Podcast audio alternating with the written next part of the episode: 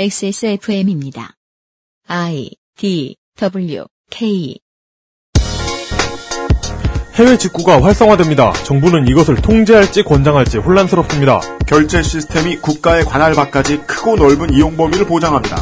정부는 세금 받기도 곤란스럽습니다. 어디에서 무엇이든 살 수 있게 됩니다. 그러자 수수료를 받는 업체들이 흉폭해지기도 합니다. 공유 경제라는 새로운 체제에 적응 중인 사회가 겪는 성장통입니다. 미래의 우리의 돈은 어디서 나와 어디로 흘러갈까요? 히스테리 사건 파일 그것은 알기 싫다와 함께 알아보시죠.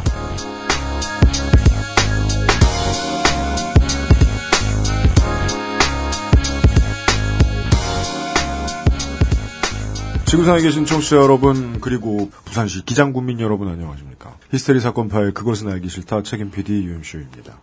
이용상 임수석도 앉아 있습니다. 안녕하십니까. 어제 녹음을 마치고 그 편을 다시 들어봤어요.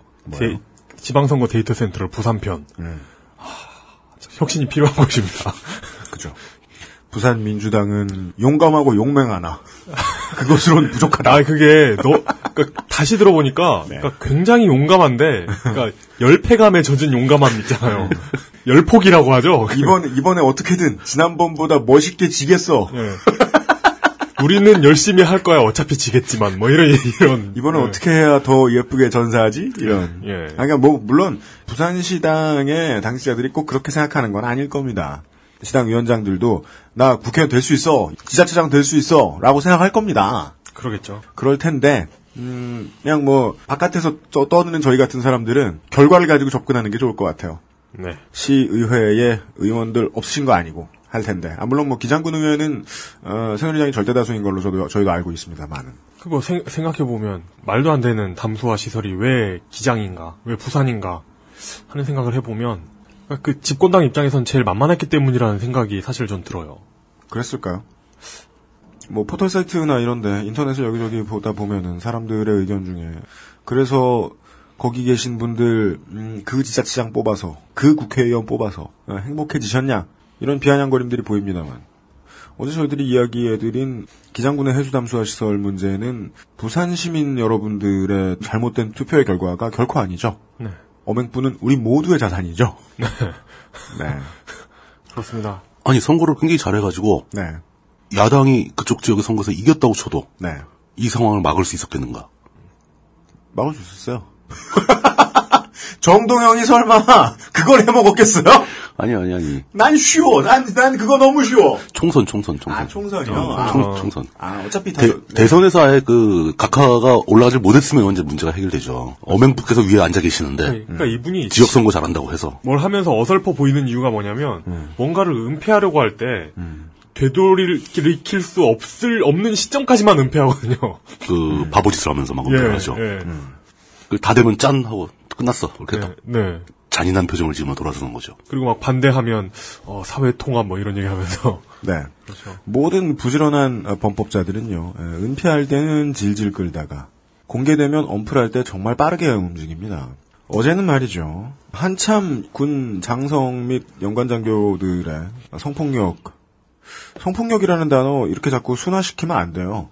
이게 강간이면 강간이다. 나눠서 얘기해줘야 돼요. 강간이면 강간이라고 얘기해야 돼요. 성폭행, 성추행 사건들. 최근에 무리가 됐었는데 어제부로 이 아, 여론 사냥의 시류에 제일 높은 인물이 하나 빨려 들어갔습니다.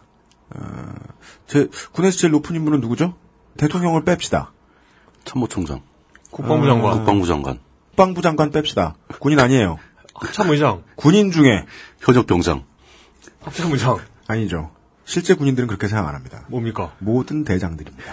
아, 마, 마우월 대, 대장들입니다. 네. 죄송합니다. 근데 군대 정설로 하면 대장보다 병장이 높다고. 그죠? 이병 때는 저를 보면서 모든 얘기들이 다 그러죠. 군대에서 네가 제일 높다. 이등별 리마. 이러면서. 대장 한 명이 말려 들어갔습니다. 그렇죠. 대장쯤 되면요. 이 사람의 자리만 얘기해도요. 음. 모 대장 이렇게 말할 수가 없어요. 그 사람이 누구인지 아는 데에는 2초조차 걸리지 않습니다. 이름을 숨길 수조차 없습니다. 그렇죠. 육군 1군 사령관 장준규 대장입니다. 어우, 이 양반이 이제 육군 주요 지휘관 회의 군에서는 서울공항에서 파병 군인들을 환송할 때 빼고는 어, 별이 가장 많이 모여 옹기종기 모여 앉아 있는 자리죠. 육군 주요 지휘관 회의에서 대장이 나와서 뭔가 발언을 했다. 근데 아, 요게 새 나간 모양입니다. 군인권센터의 주장에 의하면 여군들도 싫으면 명확하게 의사표시하지 왜 안 하냐? 라는 요지의 발언을 어, 장준규 대장이 했다라는 이야기가 어제 발로 터졌죠. 장준규 대장은요, 군인사에 대해서 조금이라도 알고 있는 사람이 보면 정말 신기해할 엄청나게 특이한 인사 경력의 소유자입니다. 어, 그래요? 작년 9월에 1야전군 사령관으로 취임을 했는데 1, 2, 3 사령관이면은 보통은 거기서 군 생활이 끝납니다. 그렇죠. 근데 그게 성공 못한 인생이냐 그렇게 생각할 군인은 아무도 없을 겁니다. 군사령관 되면은 뭐 이미 석세스 중에 석세스입니다. 네, 최고 최고에 올라간 거죠. 별 하나만 달아도 별만 달아도 그러는데 2014년 9월에 취임을 했을 때는 그 전임자인 신현돈 예비역 대장 이 사람이 음주 추태로 잠깐 시끄러워집니다. 원래는 사령관 대리를 하고 있었어요. 장준규 부사령관이. 중장입니다. 중장 보직입니다. 1, 1군에서 군급에서 부사령관이면 중장 자리입니다. 그리고 부사령관은요. 어떤 급의 군에서도 부사령관은 그거 하다가 직업보도반 가고 제대합니다. 그렇죠. 한직이죠 한직. 부사령관은 끝난 자리야. 끝난 자리. 음. 그래서 정말 심심하면 부사령관실에서 하는 일은 그냥 퍼펙트 25 전화영어 하고 있는 거예요. 그 그거 가끔 이제 부사령관이 자리 비우면 비서가 전화 받고 그렇죠. 음. 대화하고. 근데 그러니까 그 지휘관이 아닌 거죠. 그러니까 네, 그, 네, 그, 네. 예, 예. 이 라인에서 벗어나 있는 사람이니까. 네, 지휘관 라인 밖에 있는. 물뚱님이 흔히 쓰기 좋아하시는 에, 웃방 놓있는데요. 예, 그렇죠. 근데 당시 사령관의 그 음주 추태 때문에 사람이 안 들어왔는지 그냥 부사령관 하던 사람이 갑자기 진급돼서 대장이 됩니다. 전시에는 있는 일인데. 전시는 평소에는 이제 그런 일이 잘 안 벌어지는데 아마 부사령관에 있을 때부터 뭘 열심히 했겠죠. 그리고 이 사람은 소장이었던 시절에도 2012년에 당시 특전사령관이 여군하고 부역자랑 관계 때문에 걸립니다. 헐. 그래서 경질됩니다. 그때 장준규 장군이 특전사령관으로 진급되면서 내정됩니다. 음. 이런 일을 두 번을 겪어요. 잘하는 그건 그건 잘하는 사람이네요. 그 뭘 잘하 뭘 잘하는지는 말하지 않겠지만 네. 잘하는 사람이네요. 성추문이 걸릴 때 두 번 반사 이익을 얻어서 진급을 두 번 한 사람입니다. 별이 별 하나 늘리는 건 어마어마하게 힘든 그렇죠. 일이거든요. 엄청 힘든 일인데 그걸 어떻게 두 번이나 했을까? 네. 그래서 저는 이 사람을 이렇게 지켜보다가 어, 한 10분 동안 이 사람한테 찾아보다가 깜, 갑자기 기분이 이상한 거예요. 10분 봤는데 왜 이렇게 많이 보던 생각이 들지? 어떤 어떤 점에서 그런가요? 제가 봤던 사람인 거예요. 아, 특전사 있었지. 제가 군에 있을 때 특전사 사령부 참모장 참모장 준장으로 참모장이었던 인물입니다. 이 사람이 제가 이것이 군 기밀을 누설하는 것이 아니라는 사실을 알고 있습니다. 군 관계자 여러분. 이 사람이 지휘관으로서 에, 했던 훈시 중에 참모진들을 모아놓고 저도 그 자리에 참모는 아니었습니다. 앉아 있었는데 특전사 참모 출신. 상병 참모 앉아 있었는데 아, 그런 훈시를 했던 게 기억이 납니다. 전술에 있어서 절대로 빼먹자 잊어서는 안 될 부분 중에 하나가 최전선에 여성을 배치하지 않는 것이다. 그러면서 무슨 뭐 포로가 되어 붙잡혀 가서 뭐 무슨 적군의 뭐 무슨 아내로 살게 된 여자 정치인 뭐 이런 근거를 알 수 없는 얘기를 하면서 출처도 불확실하고. 전술에 대해서 생각할 때 전술을 생각할 때 여성을 빼놓는 것을 잊지 않아야 한다는 점을 뭐 한 10분 정도 강조했던 게 제가 앉아가지고 꾸벅꾸벅 졸면서 들었던 기억이 나는데 군인의 저는- 업무에 여성을 끼우지 말자고 생각하는 사람이네요. 예, 저는 그때 앉아서 그런 생각이 들더라고요. 어, 베테랑으로서, 만약에 뭐, 뭐, 전투도 수행해본 경력이 있는 사람이다 칩시다. 뭐, 뭐, 별다른 동안 뭐 안 해봤겠습니까? 뭐 할 거 다 했겠죠. 경험에 의해서 하고 싶은 말을 했을 겁니다. 장군쯤 되는 지휘관은 자기 부대를 이기지 못하게 하면 자신이 죽어야 하는 일을 하는 사람이니까, 뭐, 혼을 담아 하는 얘기겠거니, 어, 그 생각하다 말고. 근데, 우리 부대는, 즉, 어, 특전사령부는 전술적인 이유로 여군 부대를 따로 운영하는, 여군 중대를 따로 운영하는 부대인데, 부대원들이 듣고서 어, 저런 훈시를 듣고 사기가 꺾이면 전력을 손실하게 했으니 그것도 저 지휘관의 탓은 아니겠는가. 그런 생각은 들었어요. 아, 특전사 여, 여, 여군 중대가 별도로 있어요? 네, 여군 중대가 별도로 있고 어, 여군 부사관들도 별도로 양성합니다. 예, 스쿠버와 고공을 다 가르치지요. 예, 그러니까 일반적인 특전 부사관인 예, 겁니다. 그 부사관이 여군 부사관이 있다는 걸 알았는데 네. 별도 부대가 있는 줄 몰랐네요. 그리고 어, 전술적으로 하는 일이 일반 특전 부사관 중대와 조금 다르고 조금 더 특별하지요. 음, 예. 진짜 무슨 미션 임파서블 같은 데서 보던 일들을 해야 하는 사람들로 음, 키워집니다. 음. 근데 음 그런 one in a million이라고 하죠. 꼭 필요해서 만드는 백만의 하나의 무기를 키워내는 인간 병기를 키워내는 부대에서 어, 사기를 높여줘야 할 지휘관이 왜 저런 말을 하나? 여군 중대는 목, 뭐, 저, 여군 부대원들은 목숨도 버리지 말라는 건가? 전투가 됐을 때? 뒤로 빠지라는 건가? 그런 생각 살짝 들었던 기억이 나는데. 그렇게 힘들게 무기를 만들어 놓고 무기의 화력을 감소시키는 발언을 하는 거네요. 네. 물론 이 어제 있었던 이 군인권센터 이제 그 보통 임태훈 소장님이 나와가지고 기자회견 하시죠. 군인권센터의 기자회견 내용 안에 있었던 이야기입니다. 성폭력 사건이 발생하면 피해자들도 어? 개겨라 왜 안 개기고 명확하게 의사표시 안 하고 뭐 하냐라는 말을 장준규 대장이 했다는 얘기예요. 이건 군인권센터가 한 얘기고 어, 제 저녁부터는 육군도 활발하게 맞서서 언론전을 펴기 시작했습니다. 장준규 대장이 했던 말은 군령이 엄해야 엄하게 서야 되니까 군검찰은 절대로 수사 속도 늦추지 말고 엄하게 벌하고 그리고 여군은 여군대로 저항해라. 라는 정도의 취지의 얘기를 했는데 그걸 뭐 일부만 발췌해가지고 쏙 빼서 뭐라 뭐라 했다. 라고 이제 반발을 했어요. 아직까지는 장준규 대장의 전체 발언을 다 듣질 못했기 때문에 저희들이 이걸 뭐 파악할 방법은 없습니다면은 뭐 보이는 그림에서 서운한 건 그거 하나 정도밖에 없더군요. 역시 대장이나 구설수에 말려 들어야 이렇게 빨리 움직이는구나. 어, 두 번이나 천운으로 진급한 장준규 대장 행운이 있길 바랍니다. 어, 비슷한 길로 거쳐간 우리 저 해정치민주연합의 백군기 의원처럼 아무 일도 하지 않는 아, 군인 출신 비례대표. 예, 어, 양당에서 하나씩 늘 뽑아가죠. 그 자리에 어, 군침 흘리고 계시는 분들 중에 하나일 텐데 앞날에 행운 있길 바래요. 아, 근데 그렇다고 해서 그런 식의 발언을 하는 사람한테 군대 시절을 같이 보냈다고 해서 행운을 빌어주고 그러면 안 돼요. 아, 왜, 나에게 훈시를 줬다는 이유로. 전우인데. 아, 진짜 그, 그 아저씨를 통해서 제 전우 두 명 나왔잖아. 백군기 의원하고 장준규 대장. 아, 아, 제대로 된 사람 없냐? 대단하다. 속상하다, 진짜. 참고로 백군기 의원의 지역구는 용인이랍니다.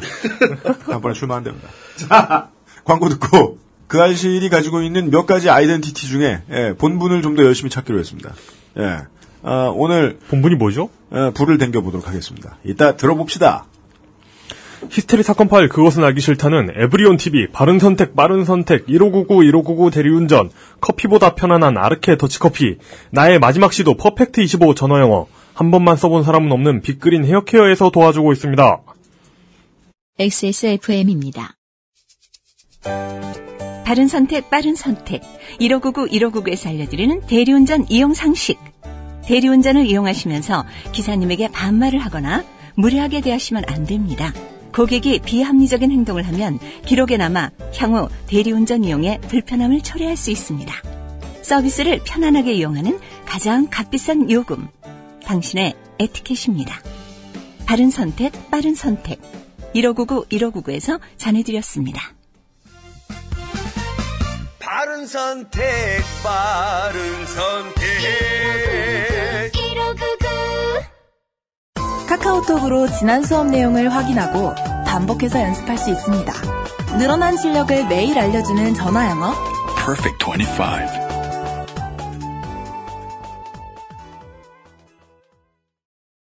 눈으로 확인할 수 있는 낮은 지방 함량. 그런 커피는 없는 줄 알았지만 아르케 더치 커피, 커피아르케닷컴. 광고와 생활. 설 시즌에요. 저희들은 그렇게 예, 시끄럽게 홍보를 하진 않기로 했습니다. 왜냐하면 일단 타이밍을 놓친 것 같고요. 뭐, 뭐지? 배송될 날이 얼마 안 남았고요.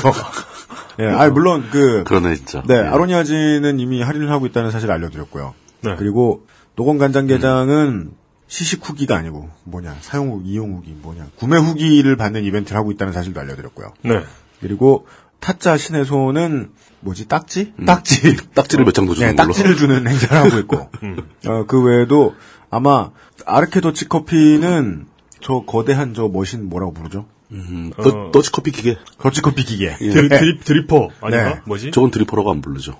더치커피 기계 흰색 더치커피 기계를 사시면 신기한 보관 용기를 껴드리는 행사를 하고 있을 거고요. 제가 또 접수한 게 몇 가지 있는데.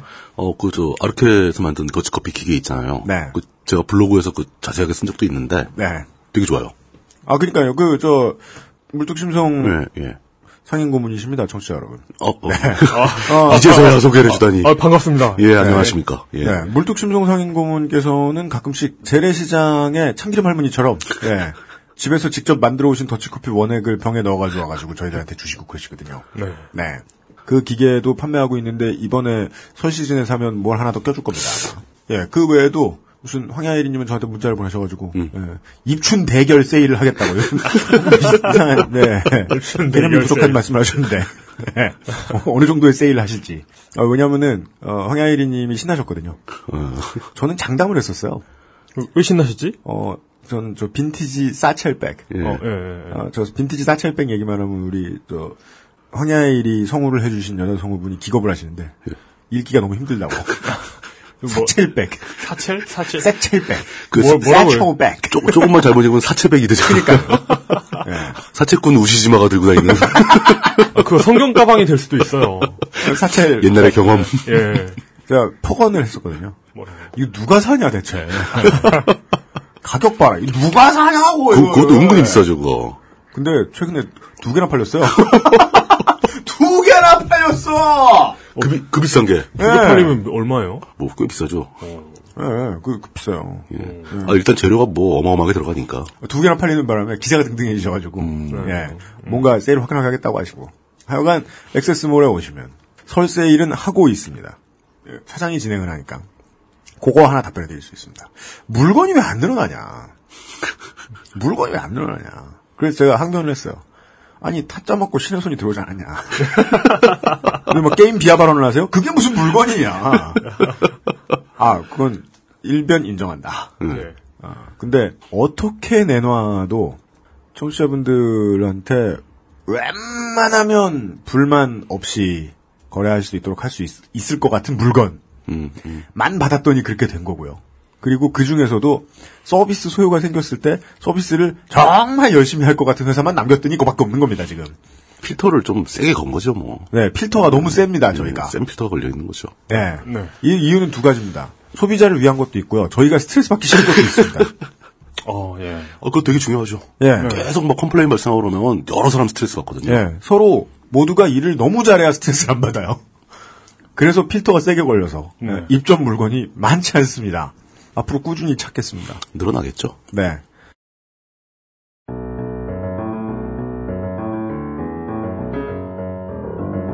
시사 해설. 그렇게는 알기 싫다.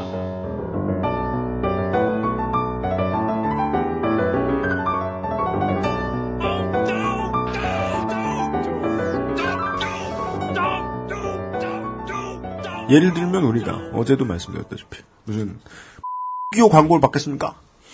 예, 만약에 받, 만약에 받으면. 받기만 해봐 씨발라 많이. 아, 마, 아, 마- 만약에 받으면 광고 좀 다시 만들어요. 저 진짜. 힘들어 죽겠어요. 힘들어. 그, 광고 나올 때마다 힘들어 죽겠어. 아 진짜? 예. 무슨 광고? 딴데 틀지도 못하고. 아, 그, 그거 있잖아요. 그- 그 VOD 서비스 볼 때, 강제로 봐야 되잖아요. 어 맞아 맞아 맞아. IPTV 볼 때 그거 너무 힘들어. 예. 가산동에 뭐라고. 근데 어, 어쩜 그렇게 진짜 그 해주고 싶게 만들지, 이제? 내 생각에는 고소당할 것 같다. 아, 그런, 거. 아우, 죄송, 죄송. VOD 넷플, 뭐, 넷플릭스 같은 VOD 우리나라도 이제 뭐 IPTV에 많이 들어오는데 네. 사용료를 올리는 한 있어도 광고는 안 받았으면 좋겠어. 그런데 음, 내가 돈 내고 보는 영화를 보는데 막 갑자기 광고 나와버리고 이러면 화나죠. 그 그거 극장에서 광고하는 것도 이해가 안 가죠. 내가 입장료 내고 들어가는데 왜 광고를 하냐고. 뭐 무료로 보러, 보러 간 것도 아니고 광고를 음. 아니면- 시, 간만 아니면- 보면 입장료를 공짜로 해주든가. 아니면 상영 시간 전까지만 하든가. 그렇죠. 그 빈 시간에 들고 나고 하는 그 시간에 하든가. 네, 네, 네. 그래서 그 금호아시아나 그 지하에 있는 그 극장 가면 마음 편한 거 아니에요. 아, 거기 그, 그, 그 해머링맨 밑에 있는 발에 깔린 극장. 어, 컨텐츠, 재화를 제공하는 사람들이 가위를 들고 있는 힘, 이 절대적인 경우에는 말이죠. 어, 소비자들이 손해 안 보기가 쉽지가 않습니다. 오늘, 어, 그런 질문이 좀 물려 있는 이야기 한번 해볼까 합니다. 그 알실 하면 시사 IT, 시사 IT 시간입니다. 시사 IT라뇨. IT 시사 시간입니다. 오늘의 키워드는 공유 경제입니다. 그렇답니다. 예. 공유 목요일 날 살짝 얘기해 드렸죠. 공유 경제라 하면은 이게 sharing economy인데 공유 경제에 대해서 이야기를 하려면은 경제에 대한 이야기를 먼저 해야죠. 다들 공유에 대한 이야기를 할 거라고 기대했겠지만 네. 물론 뭐 그 세상에 이런 일이 같은 데 나오는 동네 창고 이런 게 있어가지고 예. 다 넣어놓고 다 그냥 꺼내고 싶은데 꺼내 쓰고 이런 동네들 있잖아요. 왜 조그만 어, 동네들 보면. 그렇죠. 그런데 농촌은 그거 아직도 있어요. 네. 예. 그런 천국과 같은 동네 사람들의 믿음에 의해 이루어진 그런 얘기 아닙니다. 안타깝지만. 네. 요즘에 굉장히 화두가 되고 널리 쓰이는 용어입니다. 공유 경제 자체가. 그렇습니다. 예. 이그 제가 시작하기 위해서 준비해온 문장은 이겁니다. 자원은 언제나 골고루 분포되어 있지 않다. 예, 맞습니다. 자원은 항상 편제되어 있다. 라는 거죠. 전 세계 석유의 절반 이상이 중동에 있죠. 그렇죠. 네. 예. 이것이 바로 경제의 시작점이죠. 어떤 사람은 운이 좋아서 산에 막 갔다가 아주 옛날에 산에 갔다가 과일 나무가 유실수가 잔뜩 자라고 있는 곳을 발견해가지고 네. 과일이 풍족해요. 어떤 사람은 사냥에 나갔다가 사냥을 갔다가 멧돼지를 잡았는데 우연찮게 멧돼지 새끼를 많이 획득해가지고 씨돼지가 풍족해. 예, 동굴에 데리고 가서 돼지를 막 길러서 돼지고기가 풍족한 거죠. 어떤 사람은 막 가만히 있어가지고 예. 사상이 풍족해요. 네. 어떤 사람은 식물을 재배하는데 소질이 있어서 우연히 발견한 야생벼를 길러서 쌀을 수확을 했어요. 그렇죠. 매년 점점 수확량이 늘어나겠죠. 신농 씨가 되었어요. 예. 어떤 사람은 손재주가 좋아서 돌멩이를 깨뜨려가지고 이런저런 도구를 잘 만들어요. 네. 사냥에 쓰는 창이라든가 흙을 갈아엎는 쟁기를 만든다거나 뭐 도끼를 만든다거나 이런 사람들도 그 각 개인으로 봤을 때는 자원이 편중되어 있는 거죠. 편제하고 있는 거죠. 그렇죠. 우리 돌 만들 돌 도끼 만드는 기술자 있다고 동네 뒤에 돌산도 있다고 막 자랑했는데 예. 한몇 세대가 지나서 보니까 여기 옆 동네에 철 많은 동네한테 다 털렸어요. 다 털리죠. 네. 어, 뭐, 그, 그 이전에 지금 당장이라도 내가 돌도끼 20개 들고 있다고 해서 뜯어먹을 수 있자, 없는 거잖아요. 그렇습니다. 먹을 것도 없고. 예, 당장 난 먹을 게 급한데, 돌도끼는 많은데. 저쪽에는 쌀은 잔뜩 있는데 난 고기가 먹고 싶은데. 뭐 이런 식으로 계속 그 자원이 쏠려 있기 때문에 경제가 시작된다. 뭐 물론 그 초기의 그 형태는 경제라기보다는 교환에 가까운 거죠. 네. 이렇게 자원을 서로 바꿀 수 있게 된 게 바로 물물교환의 시작이고 경제, 이코노미의 시작점이라고 다들 설명을 합니다. 우리 왜 지난 저 지난달에도 하나 소개해드렸잖아요. 예. 열정을 받고 경력을 주는 교환 경제. 그런 교환은 하고 싶지 않다고요. 어, 이 시스템, 뭐, 시스템이 점점 발전을 하면서, 경력도 안 주고 보람만 주는 보람과 영광만 주는 보람 경제. 예. 현실 세계에서는 보람도 안 주고 굴욕만 주잖아. 그러게 말입니다. 네. 굴욕과 스트레스만 주면서 뭘. 이 시스템이 좀 더 효율적으로 바뀌면서 화폐의 개념이 등장하죠. 화폐를 이용해서 물건을 사고 파는 사람들이 등장하게 되고 이게 거의 동시다발적으로 벌어집니다. 네. 네. 그 화폐를 이용해서 물건을 거래하는 물리적인 공간이 형성되기 시작합니다. 그죠. 초기 형태의 시장이죠. 네. 마켓. 네. 또 이게 자원이 이렇게 풍족한 상태가 아니니까 시장이 상설적으로 열리진 않고 네. 이렇게 시장 자체가 이동을 하죠. 그렇습니다. 거기에 참, 시장에 참여하는 상인들 또는 생산자들이 생산자들은 이제 주로 고정돼 있으니까 상인들이 주로 이동을 하면서 우리나라 같은 경우는 이제 그 지역별로 그 사이클이 딱 정해져 있었습니다. 그 상인들이 옮겨 다니는 곳이 그게 5일 기준으로 돌아가죠. 그죠. 예. 예. 그래서 보통 뭐 5일장이라고 얘기하는 게 뭐 전국적으로 매달 5일에 동시에 장이 열리는 게 아니고 아이 설마. 그대의 세마리스틱한데. 그, 이 장사꾼들이 하루하루 돌아가니까 이 지역에서는 뭐 매달 그러니까 1일하고 6일날 장이 열리고 어떤 지역에서는 2일하고 7일날 장이 열리고 어떤 지역에서는 뭐 4일하고 9일에 장이 열리고 그렇죠. 뭐 이런 식으로 돌아가는 겁니다. 이게 안경호흡을 해본 사람은 모르니까 요일제인 줄 알아요. 요일제도 아니에요. 휴일 이틀 쉬고 월화수목금으로 돌아가는 줄주 알았는데 5일제 근무. 맞아요. 예, 예. 어, 5일장 시스템은 주 5일제 근무다. 근데 그냥 집도 없고 계속 도는 겁니다. 뭐 원래대로 하염없이 도는. 겁니다. 하염없이 네. 쉬지도 못해요 그 사람들. 병 걸리면 그냥 통째로 까먹는 거고. 장, 네, 메밀 메밀꽃 필 무렵. 장 예. 도는 뱅이인 예, 거예요. 네. 그래서 장돌뱅이가 되는 거죠. 이거 이 5일장 시스템이 굉장히 최근까지 있었어요. 아, 요즘도 있습니다. 요즘도 요즘은 이제 다분히 지켜준다고 예, 하는데. 예, 의도적으로 지켜주는 거지 네. 필요한 건 아니잖아요. 예. 요즘은 그래가지고는 수익이 안 나요. 뭐 불가능하죠. 유지할 수가 없지. 네. 근데 그 흔적은 되게 많습니다. 5일장이 서던 곳이 대부분 재래식 시장이 됐죠. 예, 상설 시장이 돼버렸죠. 어, 맞습니다. 시골 가면 있어요. 그래서 아직도 어, 지금도 꽤 있습니다. 아직도 그 작은 규모가 있죠. 예, 시골 내려가면 그래요. 그러니까 이- 요즘은 우리가 우리 동네에 장이 서야 장을 보는 거잖아요. 그렇죠. 근데 요즘은 어떤 개념이냐면 어, 오늘 어디 장서지? 해가지고 거기로 가는. 장소용을 따라가 예, 예. 소비자가 예. 예, 그것도 가능하죠. 그리고 그 형태도 이제 예전에는 장이 안 서는 날은 공터에 아무것도 없었는데 항상 요즘은 상설 시장들이 가게들이 다 있어서 영업을 하고 지붕 이쁘게 해놓고. 예, 그 장날이면 좀 더 붐비는 거죠. 그렇죠. 상인들이 많이 또 추가적으로 참여를 하니까 네. 뭐 이런 식으로 운영이 됩니다. 근데 이제 그렇게 생겨난 시장들은 물리적인 제약이 많이 있죠. 그냥 1대1로 교환을 할 때는 교환에 참여하는 그 생산자와 소비자 또 공급자와 소비자가 네. 직접 만나서 바꾸면 됩니다. 네. 그들이 직접 운송을 담당하겠죠. 그러니까 내가 만든 걸 짜질번지고 가서 네. 곡식으로 바꿔오고 물류를 내가 책임졌어요. 물류를 다 내가 책임지는 거죠. 네. 근데 그렇게 시장 시스템이 형성되면 그 물류를 전담하는 사람들이 등장을 하죠. 그렇습니다. 그러니까 상인들이 나타나는 거죠. 상인들이. 네. 상인은 물건을 만들지도 않고 네. 물건을 소비하는 쪽도 아닙니다. 네. 물론 생존에 필요한 만큼은 소비를 하죠. 네. 그 사람들 소비자니까. 예. 그렇죠. 이제 그렇게 점점 복잡해지면서 산업이 발전하기 시작하는데 공급자, 생산자들이 전문화되면서 1차, 2차 산업이 등장을 하고 네. 아주 고전적인 분류입니다. 네. 그리고 그것을 유통하고 판매하는 네. 상인들이 등장하면서 3차 산업이 또 발생을 하고 네. 소비자들은 각자 알아서 어떻게든 간에 필요한 만큼 돈을 벌어와서 그 시스템에 참여해서 소비자 역할을 하게 되고 그리고 21세기에 들면 1, 2, 3차 산업이 합쳐져서 6차 산업이 되고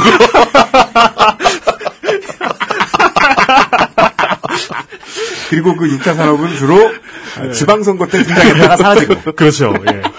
가상의 시장인데. 모든 소비자도 소비자들이 자기가 소비자 역할을 하면서도 그 1, 2, 3차 어딘가에 속해 있는 거예요. 그렇죠. 아, 그러지 않고는 돈을 벌 수가 없죠. 그러니까 어디선가는 생산자 역할을 하다가 소비자 역할을 하게 되고 또 어디선 아는 예, 한은 아무도 6차에 속해 있지 않아요. 그런 건 없어요. 일부 시장들, 예, 예. 도지사들 제외하고. 예. 오히려 이렇게 그 단계를 좀 정확하게 개념적으로 구분을 해주는 것이 더 효율적이라고 믿었던 시절이 있었습니다. 뭐 얼마 전까지만 해도 그랬죠. 그죠. 예. 예. 음. 그래서 이렇게 정형화된 사슬 형태로 이렇게 경제가 그렇죠. 흘러간다고. 예. 다 그걸로 모든 걸 설명하려고 들고 네네. 뭐 새로운 사업을 시작해도 그 사이클에 맞춰가지고 하려고 하고 음. 이 시스템이 바로 인터넷 등장하기 이전에 존재했던 전통적인 시장 경제죠. 네. 그러다가 이제 인터넷이 등장하면서 이 개념을 막 뒤흔들기 시작합니다. 네. 인터넷은 일단 그 시장이라는 물리적 공간을 가상의 세계로 옮겨놓기 시작합니다. 네. 사람이 직접 가서 상품을 보고 눈으로 보고 만져보고 고르고 그 자리에서 값, 그 값을 결제하고 네. 자기가 들고 오는 그 시스템을 파괴하기 시작하는 거죠. 네. 그러자 최초로 어, 생산자들보다 예. 로지스틱과 리테일을 담당하던 사람들이 당황합니다. 당황하죠. 과거하고 완전 전- 전혀 다른 개념이 막 등장하기 시작하니까. 네. 그죠. 근데 물론 소비자 입장에서는 그것도 신기해요. 어떻게 물건을 실제로 보지도 않고 만져보지도 않고 음. 저 모니터 넘어 있는 놈이 그 물건을 갖고 있는지도 모르는데 그냥 사진만 보고 그럼 내 자식은 나에게 다- 뭐라고 합니다. 엄마 밑에 실측 사이즈잖아. 실측 사이즈.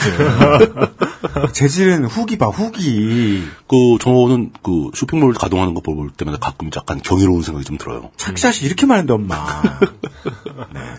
그렇다 하더라도 그 진짜 어떻게 그걸 신뢰하면서 내 카드로 결제를 할 수 있는가 이까지 굉장히 심- 두께가 두꺼운 사회적 신뢰 위에 쌓여 있는 거거든요 이게. 한 경험해 보신 분들은 심오하게 느끼시고 오 되게 신기하죠. 그리고 한두 번 해보신 분들은 음. 역시 우리나라가 신뢰는 짱이다. 이렇게 많은 프로그램을 깔아주다니. 돈도 안 냈는데 아직. 네, 아직 돈도 안 냈는데. 와, 이, 그리고 이번에 내가 실수할까봐 돈을 못 내게 한다. 와, 이렇게 많은 프로그램을 무료로 줘! 이러면서. 그러니까 이제 그런 그 기본적인 개념이 변하면서 그 시장, 시장 중에서도 특히 전체 그 시장 시스템을 얘기하는 게 아니라 거래가 벌어지는 물리적 공간, 공간으로서의 시장, 네. 그 매장, 뭐 영업장 이런 개념들이 좀 없어지기 시작했습니다. 그 그걸 대체하기 위해서 인터넷상에 우리가 아주 쉽게 부르는 그 쇼핑몰이라는 것들이 대거 등장을 하죠. 네. 그게 좀 지나치다라는 판단도 한때 내린 적이 있었습니다. 왜죠? 사람들이. 쇼핑몰이 너무 너무 우후죽순으로 생기면은 이 사람들이 제대로 소비자들의 그 요구를 만족시키지도 못하고 망하는 놈도 나오고 엉망이 될지도 모른다. 그럴 수 있죠. 뭐 이런 걱정을 했었는데 그 걱정을 비웃기라도 하듯이 오프라인 시장에서 팔리는 상품들의 그 총 매출액은 날이 갈수록 감소를 하고 온라인 시장이 점점 점점 성장을 하더니 급기야는 사회 전반적으로 온라인 매출이 오프라인 매출을 앞질러 버렸습니다. 소매와 유통은 예. 새로운 서비스는 보통 최근에는 21세기 거의 다 와서부터는 부촌에서 먼저 테스트베드를 거쳐서 그렇죠. 중산층이 확대가 되는데 처음에 이제 인터넷이 대중화되기 전에는 음, 마치 장터 잡지, 벼룩시장 예, 이런 뭐 그런 것에 좀 고급스러운 판 예. 이런 통신 판매 잡지들이 그 카탈로그만 잔뜩 있는 거. 예 멤버십으로 들어옵니다. 그때만 해도 상품을 걸러주고 뽑아주는 역할, 예 shopper의 역할도 했었어요. 그렇죠, 그렇죠. 그거 하는 사람들이. 그게 언론으로 보자면 일종의 curating이죠. 네. 상품 큐레이터가 나- 있는 거죠. 네. 그 어찌 보면 참 그 행운합니다. 이렇게 그 사람의 삶의 모습을 바꾸는 것이 그렇죠. 탄생에서 자리 잡는 것까지 다 본 그 세대. 세대라는 게참 음. 신기합니다. 물론 뭐 그, 굉장히 경이롭죠. 그런 거 네네. 그걸 보고 있으면. 우리 뒷세대는 우리가 지금 있는지도 모르는 어떤 것들의 탄생을 이미 목도하는 중일 텐데요. 뭐 그럴 수도 있죠. 앞으로는 점점 더 그 사이클이 짧아질 테니까. 네. 그러려나? 예. 그리고 뭐 저런 것도 있습니다. 사실 우리가 이렇게 뭐 오프라인 시장이 어떻고 온라인 시장이 어떻고 말하는 와중에도 아주 최상위층은 그냥 뭐 전화 한 통하면은 백화점에서 바리바리 싸들고 찾아가요. 네. 소파에 딱 앉아 있으면 앞에서 다 보여줍니다. 그래서 네. 그 우리가 야 우리는 너네가 그 겪어보지 못한 걸 겪었어라고 생각하면서 우리가 나중에 커가지고 무슨 앱스토어 이런 뭐 아, 구글 마켓 이런 그 시장 그 영화를 만들면서 그 역사 movie. 그렇죠, 역사 movie죠. 예. 예. 어, 그렇게 이제 시장, 그 마켓의 형태가 변화하기 시작하니까 기존에는 없었던 다양한 문제들이 발생을 하죠. 이제 대표적인 게 뭐 결제 문제 같은 거가 생깁니다. 이전에는 현금을 들고 가든 뭐 카드를 들고 가든 이렇게 물건을 보고 그 자리에서 결제를 하게 되니까 예. 그게 뭐 사용자가 의식 안 하고 판매자도 별로 의식 안 하고 그런 결제가 벌어지는 거죠. 결제 수수료라는 개념은 카드사가 들어 생긴 다음에나 생긴 거고 맞습니다. 그런데 온라인 결제 같은 경우는 결제 수수료 문제가 점점 심각한 부분으로 떠오르게 됩니다. 네. 옛날에는 가게 전통적으로 이렇게 어떤 가게든 장사하는 가게 돈 쓰러 문 열고 들어가면 그 문 앞을 한번 뜯어봅니다. 그렇죠. 내 카드 되나 안 되나. 이렇게 마크 쫙 붙어 있는 거. 그 스티커 안 붙어 있으면 그 카드는 안 되는 거거든. 예. 요즘엔 그 스티커도 제대로 붙이는 가게는 거의 없죠. 그럴 이유도 예, 없어요. 그걸 왜 붙이겠어요, 그걸. 예. 예. 실제로 이 비자나 마스터 같은 결제 회사들은 금융회사로 불리기도 하고 뭐, 뭐, 카드 회사로 불리기도 하는데 음. 실제로 이 사람들이 가장 큰 매출을 내는 분야가 바로 결제 분야죠. 그 결제 대행 분야죠. 어, 실제로 이런 결제 회사들이 지나치게 많은 수수료, 수수료를 가져가는 것이 아닌가 하는 의문이 많이 제기되고 있습니다. 과거와 다르게 이제 그 온라인상의 쇼핑몰들은 상당히 많은 부분의 비용이 빠- 제거되지 않습니까? 기존의 매장들이 갖고 있던 그 공간 비용, 매장을 유지해야 되는, 그리고 매장에 그 상품들을 쌓아놔야 하는 그 재고 관리 비용, 그리고 그걸 다 정리하고 날라주고 해야 되는 그 직원들 인건비, 이런 비용들이 다 필요했는데 온라인 쇼핑몰에서는 그런 인건비를 시작 필두로 한 모든 재반 비용들이 획기적으로 절감됩니다. 그래서 처음에는 쇼핑몰이 기존의 시장보다 엄청나게 좋은 거라고 생각을 했는데 네. 실제로 다 쇼핑몰을 하니까 누구나 쇼핑몰을 하니까 아무도 좋은 줄 몰라요. 다 똑같으니까. 그렇습니다. 그렇죠. 대신 전체적으로 봤을 때 비용 부분이 많이 감소하다 보니까 가격이 같이 내려가게 되는 거고 가격이 내려가다 보니까 기존에는 그냥 물건값에 파묻혀 있어서 보이지도 않던 카드 결제 수수료 뭐 2% 3% 이런 게 보이기 게 시작하죠. 그런 게 중요하게 떠오르기 시작하는 겁니다. 네. 경쟁이 워낙 치열하다 보니까 온라인 쇼핑몰에서 뭐 예를 들어 전자제품을 판다.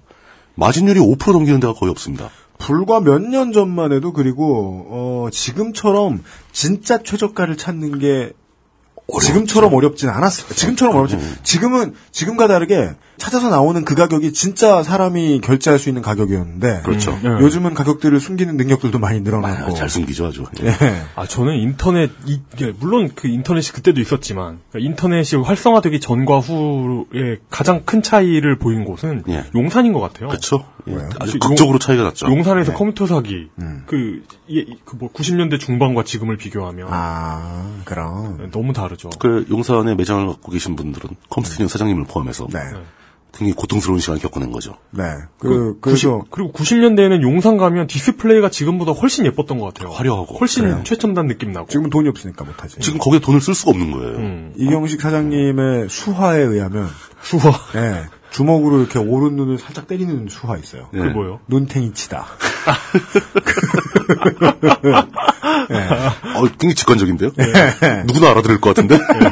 왜냐면 가격 경쟁이 그렇게 붙었고. 그렇죠. 네. 그러니까 그 그렇게 치열한 가격 경쟁 속에서 마진율을 낮추고 낮추고 낮춰서 온라인 쇼핑몰들은 겨우 2% 3% 마진을 보고 장사를 하- 하고 있는데 네. 단순히 그냥 인터넷에 연결된 서버 시스템 사이에서 바이트 몇 개, 숫자 몇 개 전달해주고 비자나 마스터는 2% 3%를 가져간다 이거죠. 그렇습니다. 이것에 대한 불만이 그 특히 미국 사회에서도 굉장히 강하게 제기되고 있습니다. 그래서 이 결제 대행, 결제 수수료를 낮추는 방안에서 논의가 많이 되고 있고요. 네. 저, 저는 긍정적으로 얘기할 수 있어요, 이거. 예. 언젠가 나올 것 같아요. 아, 금방 나죠. 금방 나올 겁니다. 이건 나올 예. 것 같아요. 네. 예, 이렇게 독점하게 세상이 두고 있을 리는 없다는 생각이 그렇죠. 듭니다. 또 그 점에 착안해서 이건 이건 전혀 좀저 벗어난 얘기인데 그 기본소득 진영에서 국- 네. 국내 기본소득 진영에서도 네.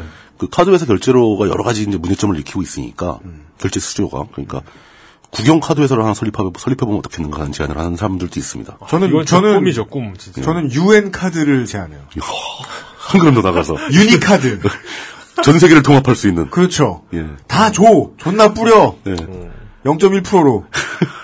유엔 카 모든 가맹점이 다 가입하고 그렇죠. 예. 어, 모든 화폐가 되고. 아니, 1억 명만 가입해도 네. 다, 다 됩니다. 다 풀려요. 어. 다 풀려요. 다 빨려 들어옵니다 거기에. 예. 앱, 앱스토어랑 구글 그 플레이만 예. 이렇게 가능해도 음. 사람들이 많이 쓸 것 같은데요. 아니죠. 나중에는 앱스토어하고 안드로이드 마켓도 먹어야죠. 그렇죠. 다 통합되는 거지. 유니마켓. 아, 아이, 수수료 1%. 왜- 왠지 그 유니마켓에 유자가 들어가는 게 의혹이 있는데. 아니, UN. 아, 그 아이튠즈에 유엔 붙여가지고 유니튠즈 해가지고. 그렇죠. 유니튠즈. 예. 네. 모든 음악, 세계의 모든 음악을. 안 베어 먹은 사과. 예. 네. 누가 베어 문 안 들어보는. 아, 좋다. 그렇죠. 예. 네. 어, 결제 문제가 그 중요하게 떠오르기 시작했다. 기존에 없던 문제가. 예, 그런 건 하나 있고, 그 택배 문제도 마찬가지입니다. 택배 시장도 굉장히 크게 변했죠. 택배, 단순히 택배라고 할 수가 없어요. 이제 완전히 그 범 세계적인 글로벌한 물류 시스템의 변화가 오기 시작하는 거죠. 네. 네.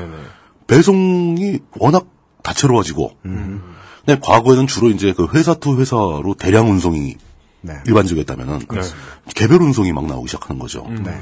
그걸 하기 위해서 이제 그 굉장히 많은 업계의 변화가 유발되었습니다. 결과적으로 이제 택배업은 규모가 계속 늘어날 겁니다. 음, 그- 그렇습니다. 예. 그러니까 네. 실제로 오프라인 매장에 종사하다가 오프라인 매장이 줄어들면서 온라인으로 가면서 이제 그 매장 관리자들 이런 일자리는 많이 없어졌거든요. 네.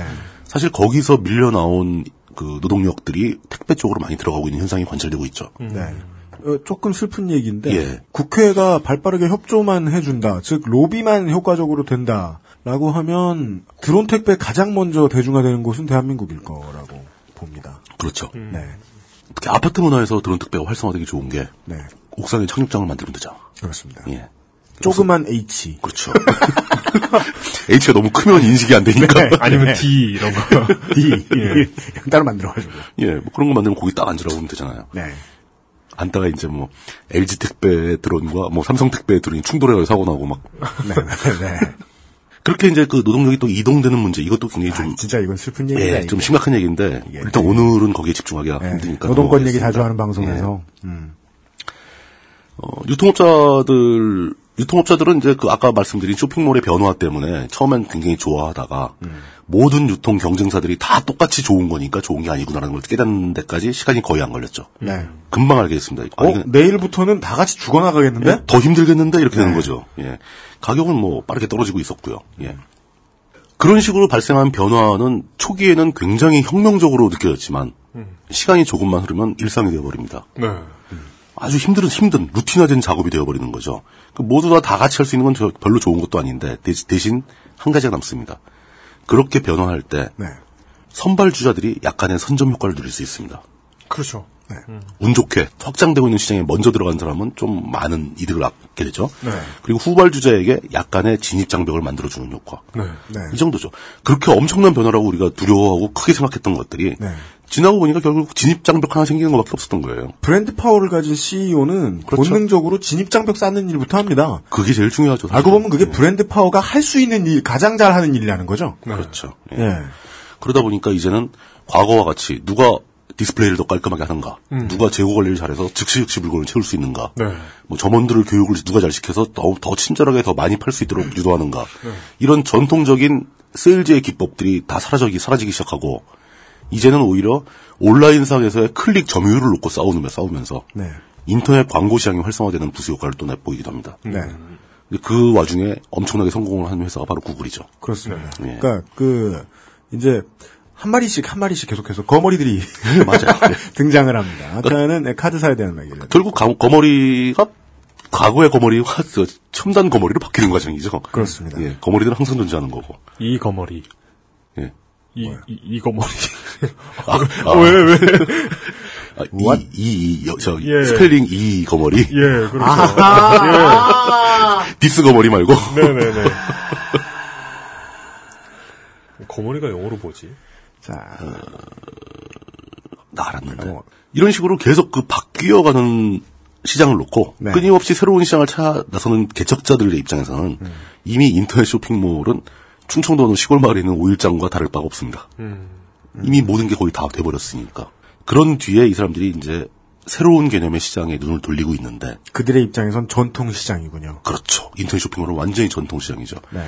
엑세스몰 같은 경우는 전통 시장에서 그 다음 세대 시장이 중간쯤에 있는 걸로 전 봅니다. 그렇습니다. 반전통 시장이다. 그러니까 뭐랄까 그 재미있는 공연을 상시하는 동네 무대 뒤에 있는 가게라고나 할까? 그렇습니다. 예, 그런 형식이죠. 좀, 좀 아방가르드한 게 있잖아요, 사실. 그? 엑세스몰에는. 예. 아방가르드하고 뭔가 그 미니멀리즘. 아, 직원들이 왜 이렇게 까? 네.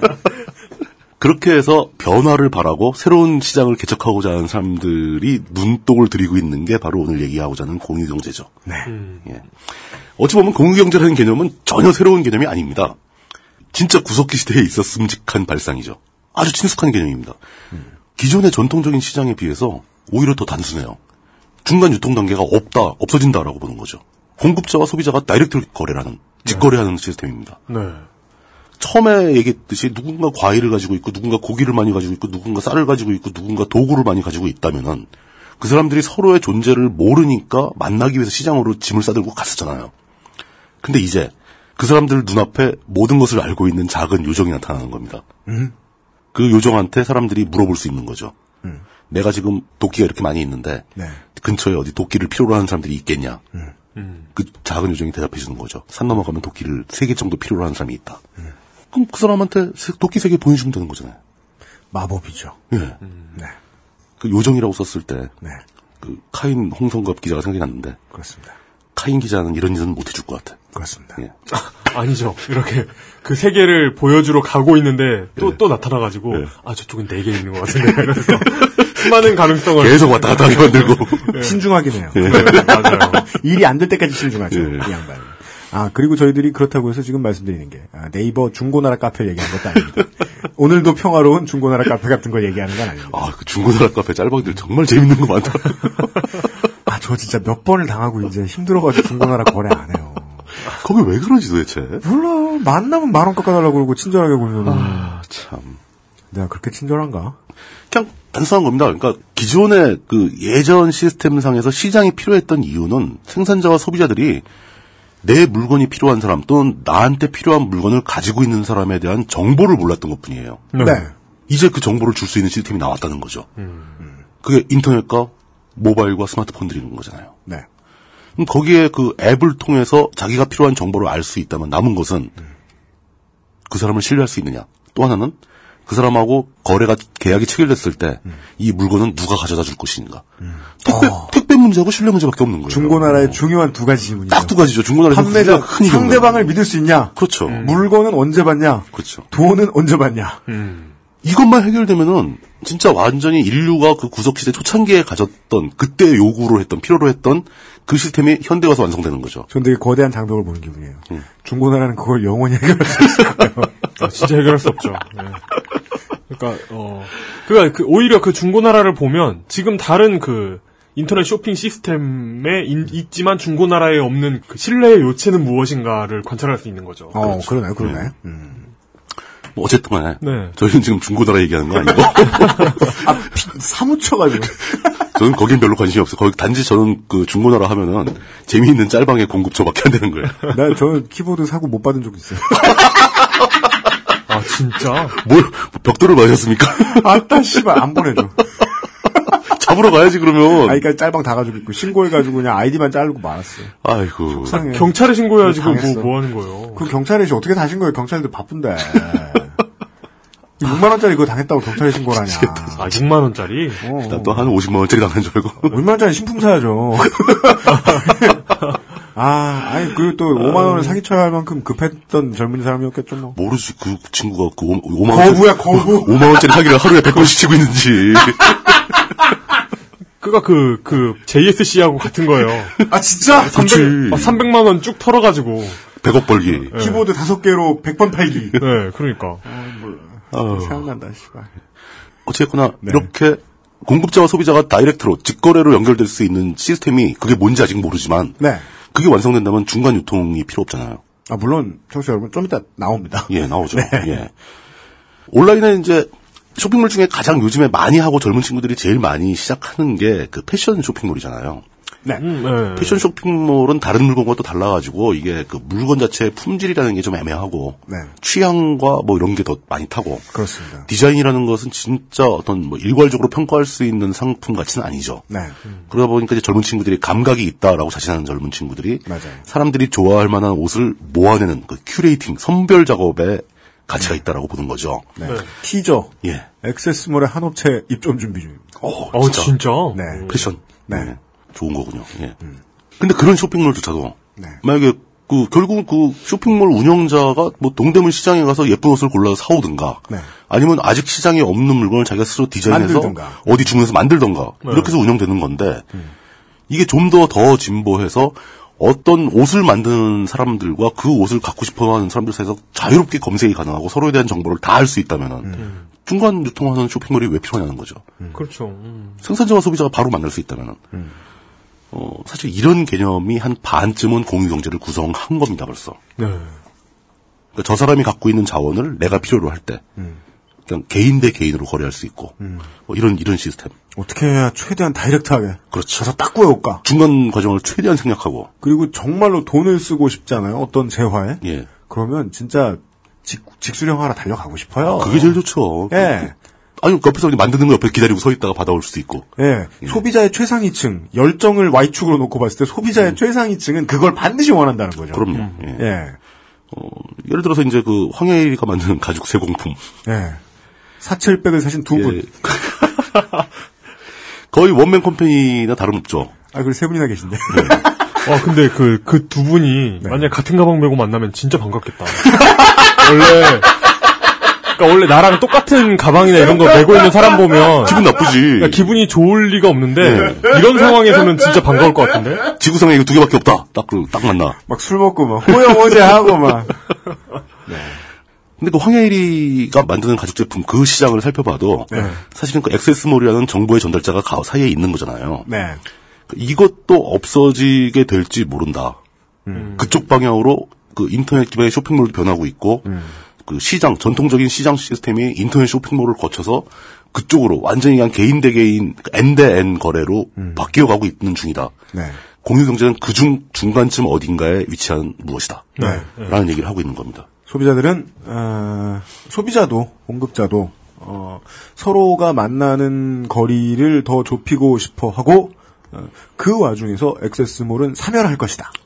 이 정도까지 장기적으로는 사멸할 가능성이 없죠. 네, 예. 얘기를 해드렸고요. 예. 그리고 이제 언론사의 다른 뉴스들을. 아니죠. 그리고 앞으로는 어, 이용이 사철백을 직접 만들어야 것이다. 황야의 이용 해가지고 유사품이네. 네, 어, 그런 얘기까지 들으셨고요. 예. 예. 잠시. 아, 예. 네. 사멸하기 전에 광고를 빨리 많이 하겠습니다. 예. 어, 빅그린 샴푸 광고 듣고 와서 나머지 얘기 나눠보겠습니다. XSFM입니다. 소개팅 할 때 제일 잘 보이는 거? 화장은 어차피 과하게 하면 안 돼. 옷은 빨래만 했으면 되지. 인상을 기억하게 해주는 건 아무리 봐도 머릿결.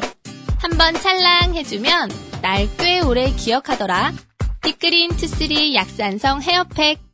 빅 그린 sulfate free. 바른 선택, 바른 선택. 음주운전으로 매일 평균 142명의 사상자가 발생합니다. 대리운전 1599에 1599. 내 인생의 6개월이 그냥 날아가 버렸어. 한국인 가게에서 일했지. 퇴근하면 집에 그냥 있었지. 친구도 못 만들고. 워킹 홀리데이 진짜 별로야. Um, excuse me. Why don't you call Perfect 25? 뭐? Perfect 25. 그래서 뭔데 그게? Perfect 25 English phone call service. 이거 말하는 거야? 퍼펙트25.com? Oh, you got it right. 진짜 신기하다. 그러니까 바다만 보고 어, 저기에 고개가 있겠다 해가지고 배를 그리고 보는 거예요. 그 보인다니까 그런 거 짬밥 때문에 나도 어지간히 봐 배에서. 어, 그거 어떻게 아는 거예요, 그거? 일단 제일 잘 보이는 건 삼치대. 삼치대는 삼치대가 밑으로 쫙 지나가면 멸치들이 물 위로 뛰어. 그 멀리서 보면 물이 살짝 끓어오르는 것 같은 느낌이 들어. 어. 거긴 백중 백발백중이야. 두 번째 갈매기가 밀도가 높은 데가 있어. 어. 갈매기들은 보고 있는 거야 물고기를. 그중에 또 그 고기도 백발백중이야. 네. 그리고 이제 그런 물고기나 동물들의 징후가 아니고 네. 바다에서 보면 바다 조류가 보이거든. 물 흐름이 달라. 그러니까 물결이 가는 모습이 싹 엇갈리면서 어. 네. 물이 흐르고 있는 게 보인다고. 네. 그 물결의 두 가지 흐름이 서, 로 섞여서 충돌해서 돌고 있는 자리 이런 자리가 물고기가 바글바글해. 거기 왜 있어요? 미생물들이 모이니까 플랑크톤이 모이니까 어. 플랑크톤이 모이면 조그만 고기들이 모이고 조그만 고기들이 모이면 육식어 종이 모이지 음. 모든 종류가 다 모인다고 그런 거 그리고 이제 거기서 넘어서면은 이제 물 위로 안 보이는 바닷속 지형을 알아야 되는 거지 음. 바닷속에 무슨 산같이 언덕 같은 게 있으면 그 근처엔 고기 많아 어.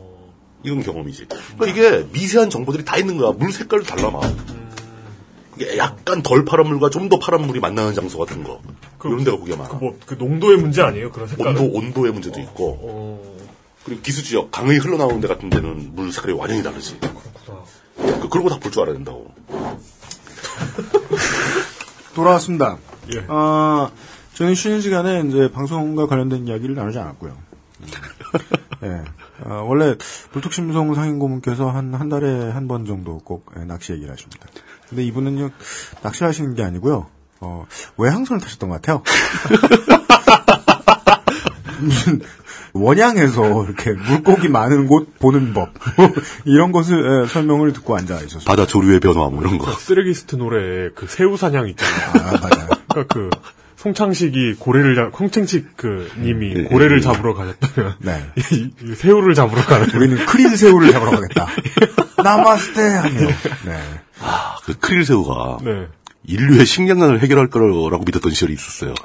불과 몇 년 전까지 그러지 예. 않았나요? 네. 그 크로렐라 뭐 이런 건데 이게 그 특유의 냄새를 없애는 방법을 아직도 못 만든 거야. 음. 너무 맛이 없어요 이게 사람이 먹기에. 어. 노건 측에다 물어보겠습니다.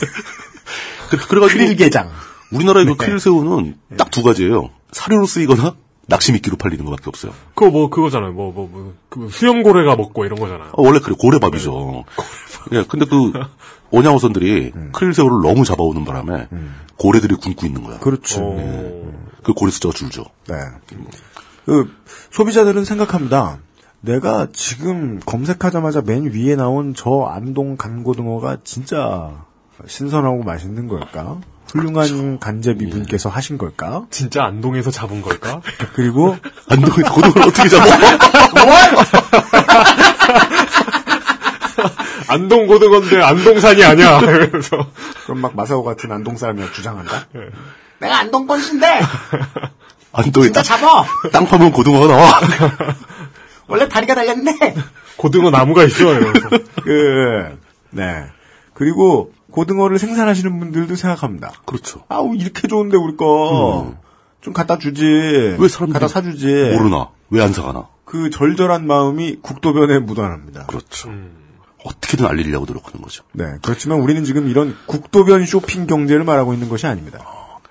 일단 공유경제가 여태까지 제가 설명한 어떤 시장의 변화의 흐름하고 살짝 벗어나 있는 첫 번째 차이점은 공유 경제에 참여하는 사람들이 스스로 물건을 전문적으로 생산하는 사람들은 아니에요. 왜냐? 아직까지는 생산력이나 생산의 품질이나 모든 면에서 네. 생산은 2차 산업, 1차 산업, 2차 산업이 담당을 하고 있죠. 음. 전통적인 생산자들이 담당을 하고 있죠. 네.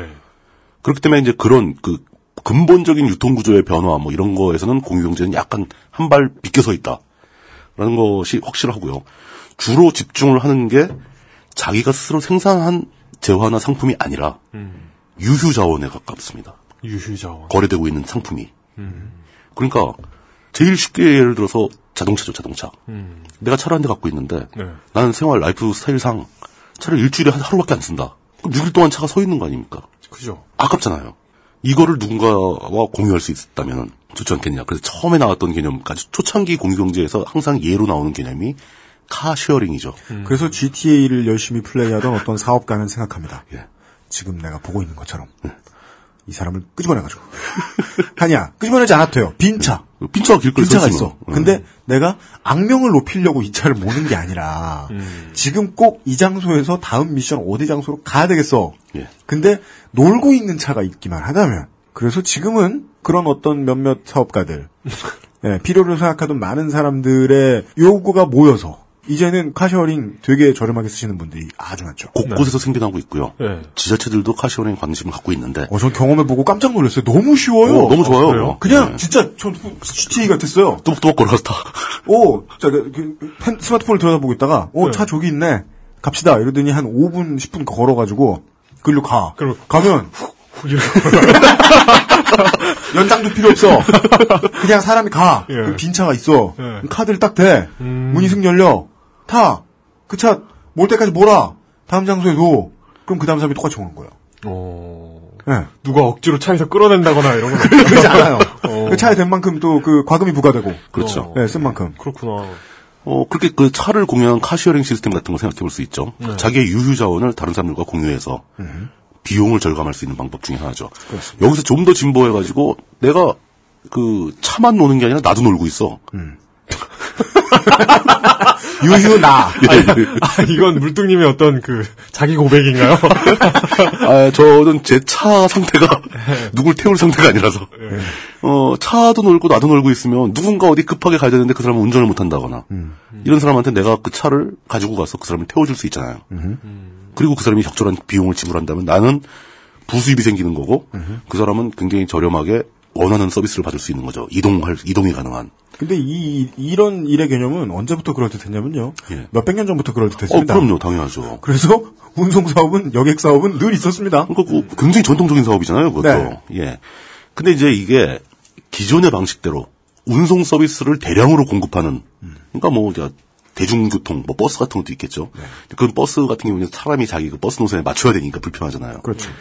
그또 좀 더 편리한 택시 사업도 분명히 있었고, 네. 택시는 이제 택시 불러가고 타고 정해진 요금을 내면 똑같은 서비스 제공받을 수 있죠. 심지어 길을 잘 아는 양반이. 예.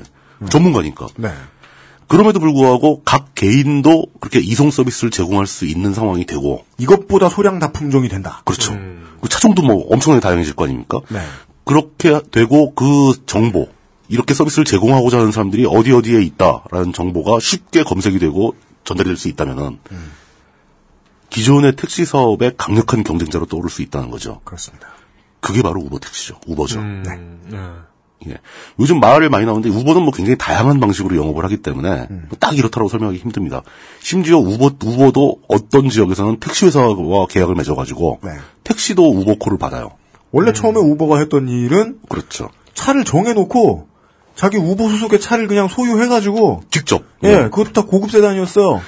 거의 미국 그- 고급 미국 차, 저기 세단이 아니고 거의 리무진급. 캐딜락 링컨 차들. 예, 뭐 그런 게 막 나오고 그랬었죠. 예. 그러니까 그게 이제 우버가 주로 거래하는 회사들이 택시 회사도 있고 그 렌트 회사도 있고 네. 리스 회사도 있습니다. 네. 그러니까 그 대리 대리 운전이 아니고 이제 그 캐딜락 뭐 링컨 같은 거 드라이버까지 같이 렌트해야 드라이버까지 같이 나오는 거. 네. 이 사람들이 사실 유휴 시간이 되게 많거든요. 전문적으로 하더라도. 음. 그러니까 뭐 우리가 저 뭐 링컨 컨티넨탈 이런 걸 매일 타는 게 아니니까 네. 특정한 행사 때만 부르니까 네. 그때 빼고는 이 사람들이 할 일이 없는 거죠. 그러니까 그거를 우버를 통해서 수시로 작은 일거리를 받을 수 있다면 이 사람들도 굉장히 큰 도움이 되죠. 어제 저처럼 어제 저처럼 이 심술궂은 사람이 얘기했던 어 그냥 아 수수료 떼가는데 뭐 그런 것까지 해. 이렇게 말하고 말 수준은 아니라는 거죠. 아니라는 거죠. 분명히 수요가 있고 네. 공급될 수 있는 유휴 자원이 있다는 얘기거든요. 네. 또 있습니다. 자동차 말고 집으로 생각해 봅시다. 시내에 제가 원룸이 하나 있다고 치면 그 원룸을 내가 일주일 가, 뭐 한 달 가야 한 며칠밖에 안 쓴다. 도시에 도시를 막 돌아다니기 때문에. 이게 이제 월세 받으려고 예. 그냥 사놓은 예. 길거리에 이렇게 저 플래카드 나붙기는 달마 그림 있고 달마다 얼마 받아가세요 이렇게 써 있는 게 있잖아요.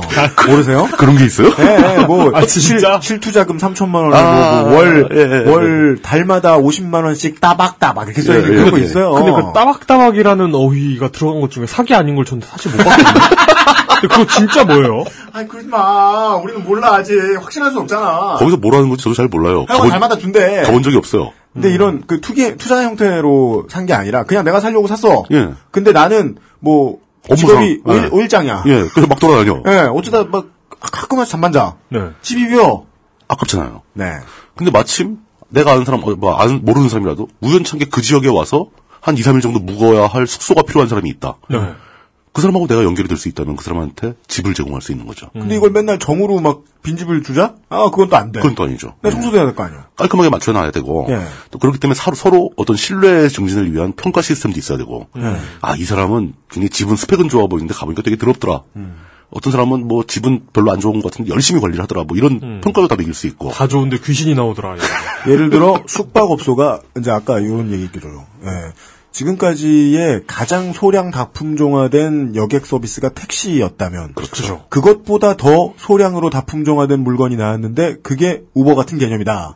라고 말할 것 같으면 이제까지 가장 잘게 쪼개진 숙박 상품이 뭐 펜션이나 민박이다. 유소스텔이다라고 네. 보면 그것보다 더 소량 다품종화된 물건이 나왔다는 거죠. 그렇죠. 모텔하고 비교해도 그렇고. 네.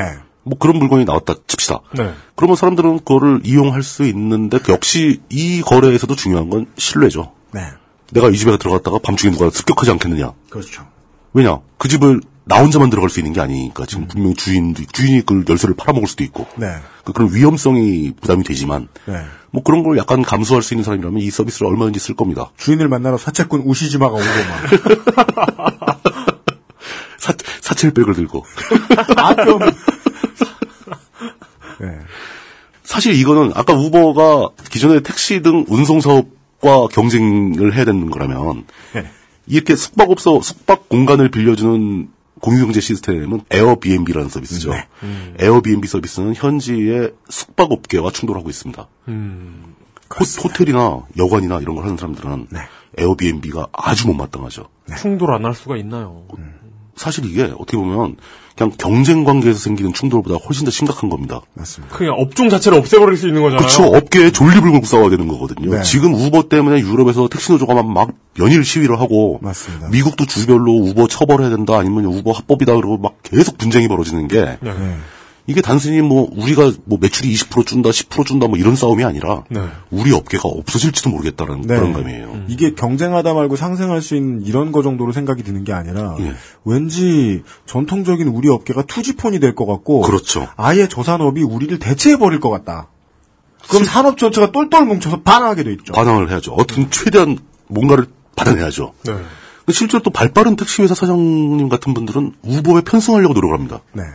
그 새로운 서비스를 또 알아보기도 하고 또 마찬가지로 그 숙박업소, 여객업소, 뭐그 숙박업소들은 그 호텔 체인도 기존의 호텔 영업과 다르게 그 유휴 호텔방을 이런 에어비앤비와 유사한 식으로 돌릴 수 있는 앱을 또 만들어내기도 하죠. 뭐, 뭐 리퀴드 뭐 어쩌고 하는 그런 것도 있습니다. 네네네. 뭐 이런 식으로 굉장히 다양한 분쟁이 벌어지는데 이게 산업의 형태가 근본적으로 바뀌고 있기 때문에 발생하는 삐걱거림이거든요. 그죠. 그렇게 볼 수밖에 없는 거죠. 사실 이게 이 공유경제라는 시스템이 아직도 평론가들 사이에서도 뭐 이런 걸 분석하는 사람들 사이에서도 낙관이냐 비관이냐를 쉽게 단언내 단언하기 힘든 상태에 있습니다. 그 기존의 산업계만 그냥 잔뜩 어지러 놓고 반짝하고 말 수도 있다. 어, 혼란 막 뒤흔들어 놓고 개판을 친 다음에 자기네 또 망해버리는. 그럼 다시 이제 업계를 재건하기 위해서 막 피튀기게 싸워야 되는. 원래 있던 사람들이 개고생해야 돼. 예, 개고생해야 되는 이런 거 아니냐. 이미 우리 사회에는 네. 그게 뭐 효율이 얼마나 높은지는 모르겠지만 누구나 믿고 사용할 수 있는 유통 시스템이 있었습니다. 예. 기존의 그 경제 시스템, 시장 시스템이 있었는데 그게 인터넷의 도움으로 쇼핑몰 형태를 약간 이전을 하면서도 우리는 무수한 부작용을 겪었어요. 네. 다들 걱정을 하죠. 근데 물론 그게 활성화되고 있습니다. 성공한 거죠. 예, 예. 그런데 그런 경제를 또 누르고 공유경제가 또 급부상하게 되면 기존의 시스템에 또 얼마나 심각한 균열이 생기겠는가. 아니 생각보다 너무 빠르다 이거. 감당하기 힘들어요. 기존의 시스템을 움직이는 사람들도 굉장히 불안해합니다. 네. 한편에서는 안도하는 쪽은 그쪽이죠. 니들이 아무리 그래봤자 재화를 생산하는 거 아니지 않냐. 그 너희들이 만든 물건 다 누구한테 사온 거지. 어차피 2차 산업에서 공급되고 있는 거지. 근데 뭐 집, 뭐 호텔하고 경쟁한다고 해봤자 어차피 그 집 짓는 건설업에는 영향을 못 주지 않냐. 그죠. 이렇게 안심하는 사람들도 있는가 하면은 네. 어떤 쪽에서 그게 아니다. 이게 1, 2, 3차 산업의 근본을 뒤흔들지도 모른다. 네. 그 쇼핑몰을 전념해서 생겼던 뭐 다양한 문제, 뭐 액티백스 문제, 뭐 이런 여러 가지 뭐 저희가 굉장히 많이 얘기를 해왔지만 네. 이거는 또 약간 더 차원이 다른 판이 갈라지느냐 아니면 그냥 그대로 사라지느냐 뭐 이런 이런 논쟁이라서 저도 굉장히 조심스럽게밖에 말씀을 드릴 수가 없어요. 네. 한 가지 확실한 것은 이런 식으로 시장이 또 변화되고 기술이 접, 접목되면서 막 나갔을 때딱 제가 자신 있게 말씀드리는 거 말씀드릴 수 있는 것은 일자리는 감소한다. 맞습니다. 사람의 인력을 더 안 쓰게 된다. 뭐 이런 건 확실합니다. 네. 대부분 뭐 이미 그런 변화는 그이 IT 업 때문에 많이 나타나고 있죠. 잠깐 이제 예를 들자면은 아까 매장 관리 인력이 다 없어지면서 택배 인력으로 다 흡수가 됐다라고 하는데 심지어 그 택배 인력조차 일자리가 없어질 상황이죠. 드론으로 도착됐, 대전했습니다. 아마존이 드론으로 택배하는 걸 실제로 시작했습니다. 네. 최근에 뉴스 나오더라고요. 예. 그리고 아, 뭐, 우리로, 청취자 여러분 오늘 방송 들으시면서 시간 남을 때 말이죠. 어, 본인의 앱 리스트, 구매 앱 리스트를 쭉 보시면서 예. 자신의 스마트폰 안에 들어오게 되어서 필요 없게 되어서 사지 않게 되자. 판매를 할 수 없을 지경에 이른 공산품들은 무엇이 있을까 생각해 보시면요. 그렇죠. 무더기로 쏟아져 나올 겁니다. 시장은 이미 알, 우리가 모르는 사이에 네. 어마어마하게 바뀌고 있어요. 네. 사라지는 업종이 무수히 많습니다. 딴 건 아무것도 확신할 수 없지만 인간의 노동력을 덜 요구하는 쪽으로 그건 전체적인 흐름의, 흐름의 방향이라서 네. 변화가 생길 때마다 일자리는 우수수 사라집니다. 나아가고 있습니다. 예. 어, 심지어 그런 거 저는 제일 상당히 그 우리의 기존 사회에 큰 충격을 미칠 수 있는 변화가 이미 거의 완성 단계에 왔다고 보는데 음. 구글의 무인차. 네. 구글만 만들고 있는 게 아닙니다. 지금 뭐 애플도 그걸 시도하고 있고. 네. 어, 저는 그, 뭐지? 예. 그 구글에서 무인차 개발하는 사람이 예. 테드 나와가지고 한 얘기가 예. 먼 훗날 우리 자손들이, 예. 그러니까 우리의 자식들이 옛날에는 사람이 자동차를 운전했대. 그때 라고 교, 교통사고라는 것도 있었대. 뭐 예. 그런 거. 무인차가 교통사고 확률이 확실히 줄긴 하거든요. 그리고 심지어 벤츠 있죠, 벤츠. 네. 트럭 만드는 벤츠. 네. 거기서 무인 트럭 개발에 거의 심- 성공을 했습니다. 네. 어, 유로 트럭이 이제 게임 회사다가 그렇죠. 이제 이제는 하나가. 정말 중세 시대를 다루는 게임이 되겠죠. 유로 트럭 시뮬레이터는 어, 옛날엔 사람이 트럭을 몰았대. 뭐 이렇게 되는 거죠. 차를 직접 몰아볼 수 있습니다. 독일 정부에서는 일반 도로에서 무인 자동차가 다닐 수 있도록 현재는 무, 무인 자동차가 일반 도로에 들어오는 게 불법이에요. 그리고 운전자가 핸들에 손을 띄는 것도 불법이에요. 어, 진짜요? 위험하니까. 그러니까 저만 해도 예. 제가 처음 샀던 첫 차가 중고에 중고에 중고를 예. 사가지고 우핸들 차를 샀었는데 뭐 경찰 분들 하면 계속 불퉁불퉁 불퉁불퉁 처음에 운전자 없는 줄 알고 깜짝 놀랐다고. 깜짝 놀랐어 다들. 운전석에 사람 없는 줄 알고 깜짝 놀래고. 예, 그 아저씨 혼자 조수석에 앉아 담배 피고 있고 자세히 보니까 핸들이 앞에 우리 있어. 운전 운전을 아무도 안 하고 차도 막 가고 있고. 예. 그리고 막 법규를 개정해서 이제 무인 자동차의 시대에 대비를 하고 있는 거죠. 그러니까 일반적인 예측에 2025년 정도면 도로에 상당한 비율로 무인차가 다닐 거라고 봅니다. 네. 이렇게 되면은 일반 개인들이 자기 승용차를 무인차로 쓰진 않을 것 같아요, 당분간은. 어이구야 10년 남았네요. 예. 근데 미국에 있는 그 뭐라 그러죠? 뭐요? 18 wheel wheeler. 18 wheeler. 그 트럭인데 예. 트레일러도 큰 트레일러를 달 수 있는 트럭이죠. 어, 어마어마하게 큰 거. 세마이 예, 트레일러 트럭이라 뭐 이렇게 부를 겁니다. 뭐 그거를 하는 사람들이 네. 저는 그렇게까지인 줄 몰랐는데 18 wheeler. 200만이 넘는데요. 그렇죠. 미국은 예. 트럭 물류업이 상당히 큰 직업이죠. 국가의 동맥이죠, 사실은 그게. 네. 근데 그 200만이 넘는 사람들이 벤츠 무인 트럭이 쫙 공급되기 시작하면 한순간에 자리, 일자리가 없어집니다. 그렇습니다. 무서운 일이죠. 네. 그런 식으로 무인 트럭을 도입한 그 회사들의 경쟁에서 사람이 운전하는 트럭이 살아남을 가능성은 없죠. 네. 인건비 차이가 어마어마하기 때문에 비교가 안 되는 거죠. 노동력이 필요 없어지면 시장 입장에서 예. 그러면 그들이 가질 수 있었던 정치적인 힘마저 사라지게 다. 사라지는 거죠. 예. 그 사람들 아마 처절하게 저항을 하겠지만 속수무책입니다. 이게 사실 보면 그 러다이트 운동을 연상시키는 부분도 있어요. 그것이 오겠죠. 예, 또 반복되는 거죠. 네. 그때 이제 방적기를 때려부수는 사람처럼 무인 트럭을 막 테러를 하거나 이런 상황이 올 수도 있습니다. 네. 하지만 전반적인 사회 인식은 전 이게 굉장히 좀 걱정스러운데 원가가 절감되고 인력이 덜 들어가는 시스템이 만들어진다면 좋다라고 생각하는 사람이 과반이 넘습니다. 네. 기술의 발전이 인건비를 절감한다. 찬성이다. 그 가반이 투표하면 계속해서 할 직업을 수밖에 없는. 거죠. 예. 그러니까 그 원가가 절감되어 가격이 내려가고 가격이 내려가면 매- 매출이 늘어나고 시장 경제가 더욱 활성화돼서 경기가 좋아져서 살기 좋은 시장이 올 거라고 낙관하는 사람들이 더 많아요. 쓸 돈은 어, 쓸 돈은 누가 주냐? 월급이 없는데. 그죠. 예. 근데 뭐 어쨌든 간에 그 뭐 그 일자리 감소 문제는 또 오늘의 주자고는 거리가 있으니까 네네네. 그건 저는 빼고 넘어가도록 하겠습니다. 공유경제가 활성화되면서 이 여기에서도 역시 일자리 감소 효과가 얼마나 나올 것인가 이게 관심거리 중에 하나다라는 것까지만 말씀을 드리죠. 예. 네. 이런 식으로 이제 경제 시스템이 자꾸 충격이 가야지만 뭐 이제 뭐 택시 노조도 싸우고 뭐 숙박업계 호텔 사장님들이 나와서 막 피켓 들고 시위할지도 모르죠. 그렇죠. 에어비앤비 치우라고. 네. 뭐 리츠칼튼 이런 데서 막그 양복 입은 사람들 쭉 나와 시위할 수도 있고. 평생 고급 서비스업 했던 호텔리어들 그러니까 직장 잃을 거예요. 난감하죠. 매출이 뚝뚝 떨어지는 거죠. 네. 그럼 그 화려하고 비싼 내장을 가진 그 호텔 건물 주고 다 어떡합니까? 네. 결국 다 개별적으로 팔려 뜯어 팔려서 에어비앤비 참관하는 수밖에 없어요. 뭐 이런 식의 변화가 올지 모른다는 거죠. 아니면 그 호텔이라는 시스템 자체가 과거의 얘기가 될 수도 있고. 그렇죠. 전설이 될 수 있는 거죠. 그 혹은 일부만 선택하는 정도로 아주 초호화 호텔만 살아남아서. 그러니까 혹은 뭐 택시도 일부, 호텔도 일부. 아까 이제 발빠른 택시 회사들은 우버와 손을 잡을 걸 연구를 했다고 그랬잖아요. 네. 근데 여기에 뛰어든 다른 업체가 또 있습니다. 그게 카카오죠, 바로. 네. 카카오는 메신저 시장을 지배한 플랫폼의 힘을 믿고 네. 택시 회사와 연합해서 택시를 카카오에서 그 플랫폼상에서 뭐 빈차를 부를 수 있고 빈차를 여섯- 확인할 수 있고 여섯 마리의 이상한 동식물을 끌고 와서. 예. 예. 뭐 그런 거를 할 수 있는 그 카카오 택시를 launch를 했습니다. 그렇습니다. 아, 직은 launch 안 했죠. 네네네. launch 조만간 중입니다. 예, 조만간 한다고 얘기를 하고 있죠. 언플 중입니다. 예. 카카오 택시가 나온다는 얘기가 확정되자 카카오는 다음이잖아요. 네. 그 네이버에서는 라인이잖아요. 라인. 네. 다음 카카오. 예. 다음 카카오와 네이버, 네이버. 라인. 네이버 라인은 우리 시장보다 오히려 일본 시장에서 굉장히 그 점유율이 강한. 그렇습니다. 그러니까 그 네이버 라인은 이미 그 일본에서 라인 택시를 오픈을 했습니다. 네. 이 친구들은 어 그럼 이 친구들이 우버랑 경쟁을 하려고 그러나? 라고 생각을 하고 막 뒤져봤더니 그건 아니고 카카오나 그 라인은 뭘 뭐에 관심이 있냐면은 결제에 관심이 있는 거예요. 맞습니다. 지난번에 한번 예, 짚어드렸죠. 택시를 네. 찾는 게 문제가 아니라 그 택시 요금을 카카오 카카오페이로 내라. 라인페이로 내라. 지나가는 얘기로 몇 번 다뤘던 것 같아요. 예, 네. 술특성 나왔었죠. 그냥 몇 프로라도 더 뜯어가고 싶은 겁니다. 몇 바이트 처리해주고. 예, 그냥 뭐 근데 그 카카오 택시나 라인 택시는 완전히 택시 기반이기 때문에 네. 사실은 그게 공유 경제라고 보기 힘들어요. 네. 그냥 그 기존의 콜 택시가 좀 더 진화한 것뿐입니다. 네. 그죠. 예. 그 payment에 새로운 기술을 적용한다. 그냥 원래 있던 pay한다. 경제에 자기들이 좀 더 공유를 받는 거죠. 예, 예, 뭐 그런 거죠. 네. 예. 너희 돈 좀 공유할 거야. 이런 거.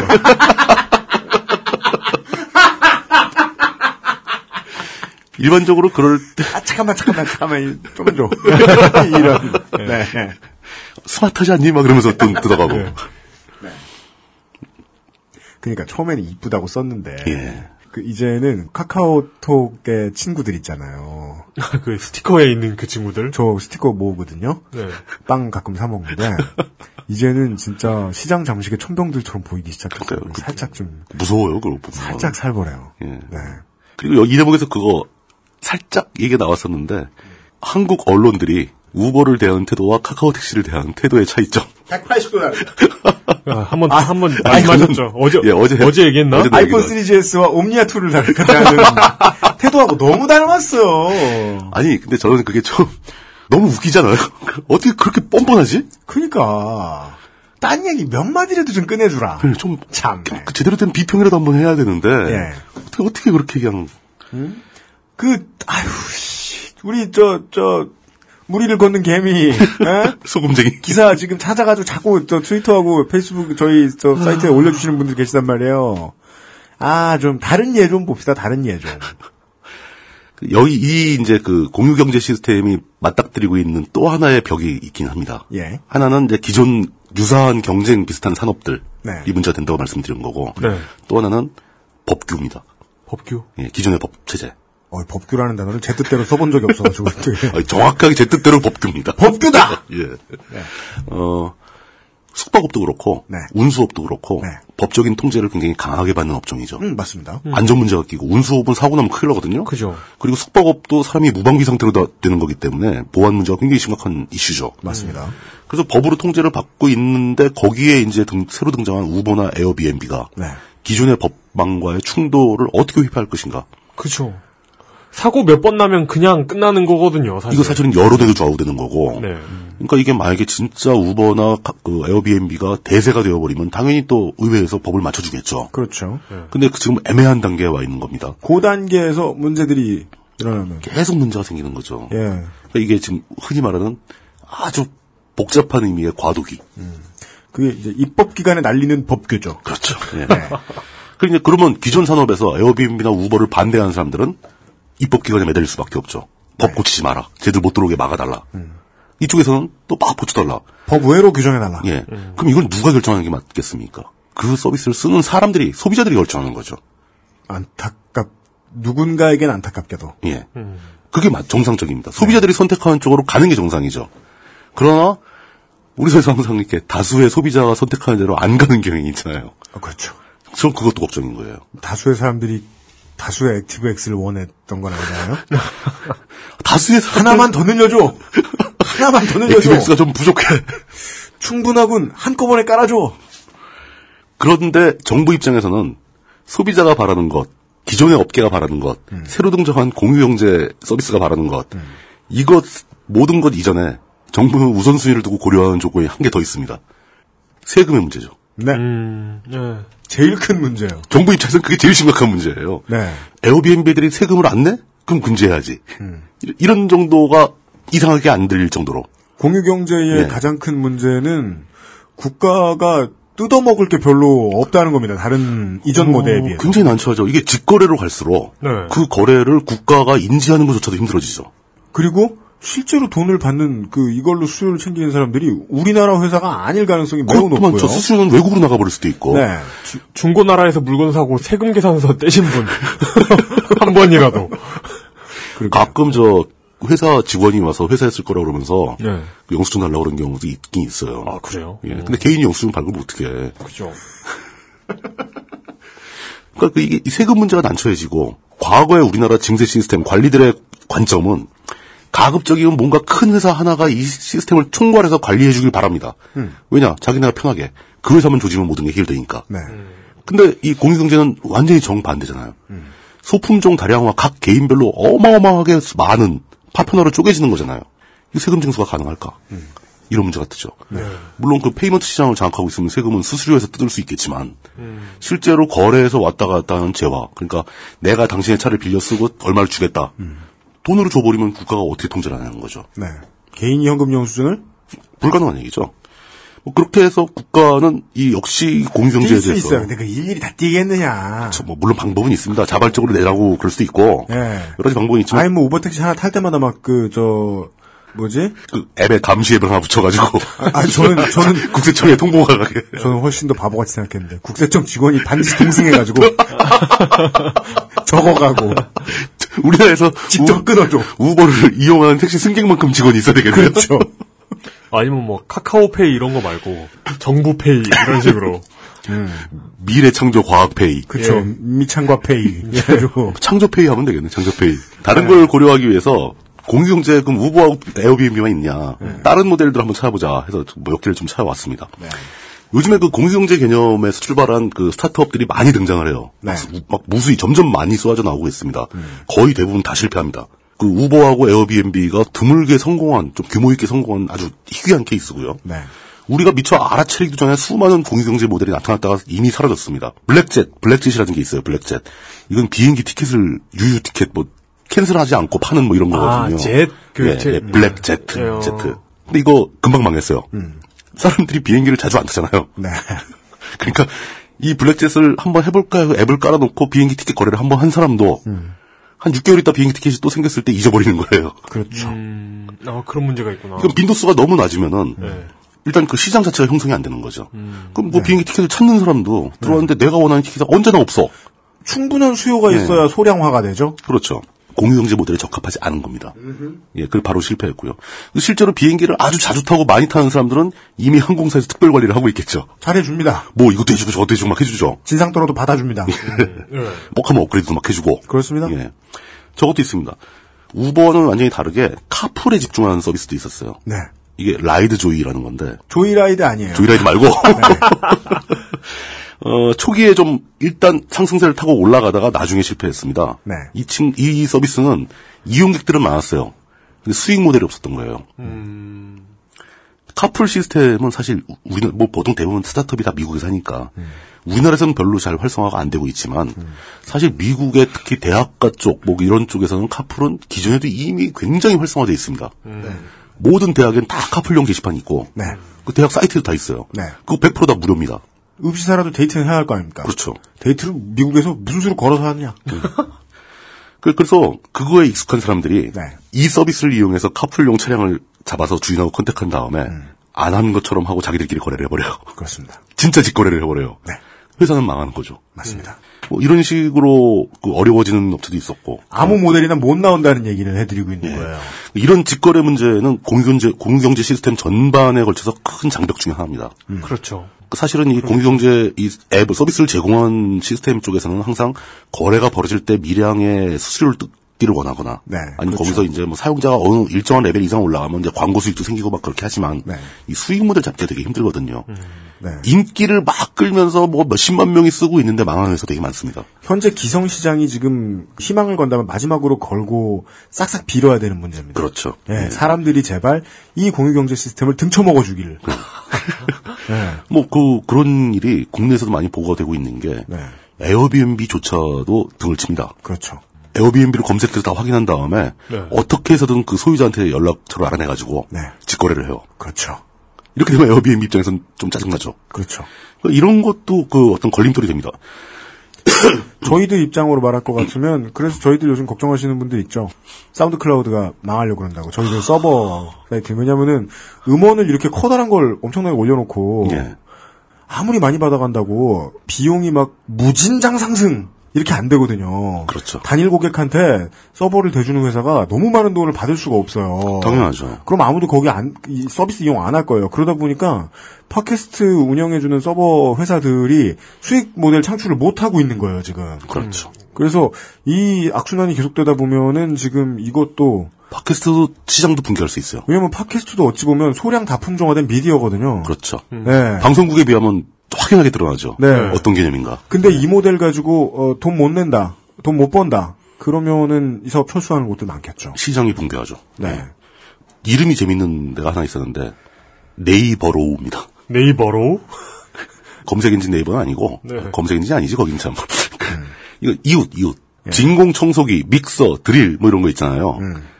일반인들이 그 진- 청소기는 좀 자주 쓰죠. 아. 핸드드릴 같은 거 1년간에 몇 번 쓰겠어요. 몇 달에 한 번 쓰는 네. 물건인데 나는 내 이웃과 안 친하다. 그거를 쓰기는 좀 사기는 아깝고 네. 필요할 땐 있고 이웃은 싫고 옆집 사람은 남저 못생겨서 싫고 혹은 뭐 이웃이 네. 없다. 내가 뭐 외탄 수험이다. 뭐 사막에 살고 있다. 네. 그리고 이런 경우 뭐 이런 이런 거는 사- 사실 저는 굉장히 아이디어가 좋아가지고 음. 뭐 대박 치지 않을까 했는데 실패했어요. 사람들이 열심히 검색해서 여기서 그 핸드드릴 하나 빌리느니 그냥 마트 가서 저 음. 사. 하나 산다. 네. 얼마 몇 푼이나 한다고. 예. 역 가격 저항이 있던 거예요. 예, 이게 너무 싼 건 안 되는 거예요. 또. 네. 최소한 어느 정도 약간 볼륨이 있어야 되고 네. 또 일정하게 자주 써야 되고 그리고 직거래가 좀 힘든 뭔가가 있어야 되고 예. 그러니까 이 공유기도 굉장히 그 뭐랄까 복잡한 조건들이 많아요. 그리고 반대로 예를 들어 뭐 이 반대로 그럼 너무 비싼 걸 빌려줘 보면 어떨까 이런 생각을 한다면 예, 그거에 해당하는 모델이 바로 하이기어죠, 하이기어. 하이기요? 하이기어는 메르세데스 같은 거, 뭐 벤베, 에스턴 마틴 뭐 이런 차들 있죠. 네.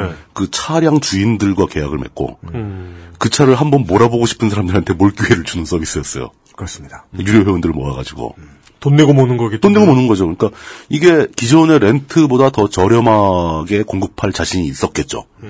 굉장히 호응이 좋았는데 이 회사가 뭐 여러 가지 설이 있는데 이 회사가 쓰러져 간 이유는 차량 도난.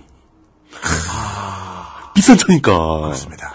어떻게 해서든 이 회사를 속여가지고 다른 사람 신분증으로 계정을 만들어서 네. 차를 렌트한 다음에 타고 가버리는 거죠. 그러니까 이런 문제가 있는 거예요. 이 공유 경제는 안 그래도 국가가 예. 돈 받아먹기 쉽지 않아, 세금 받아먹기 쉽지 않아서 협조해주고 싶지도 않은데. 그렇죠, 그렇죠. 이런 비싼 차량 문제는 치안이 좋은 국가에서 장사를 해야 돼요. 당연하죠. 예. 그리고 우리나라는 차 어디 해외로 가져나가기 힘들어요. 섬이에요. 근데 공유 경제 그렇죠. 북한으로 가지 않을까. 북한으로 못 가지. 공유 경제 모델 하는 회사가 국가의 도움을 절실히 요구한다. 요 부분이 이 접점이 맞지 않아가지고. 예, 맞추기가 힘든 건 맞습니다.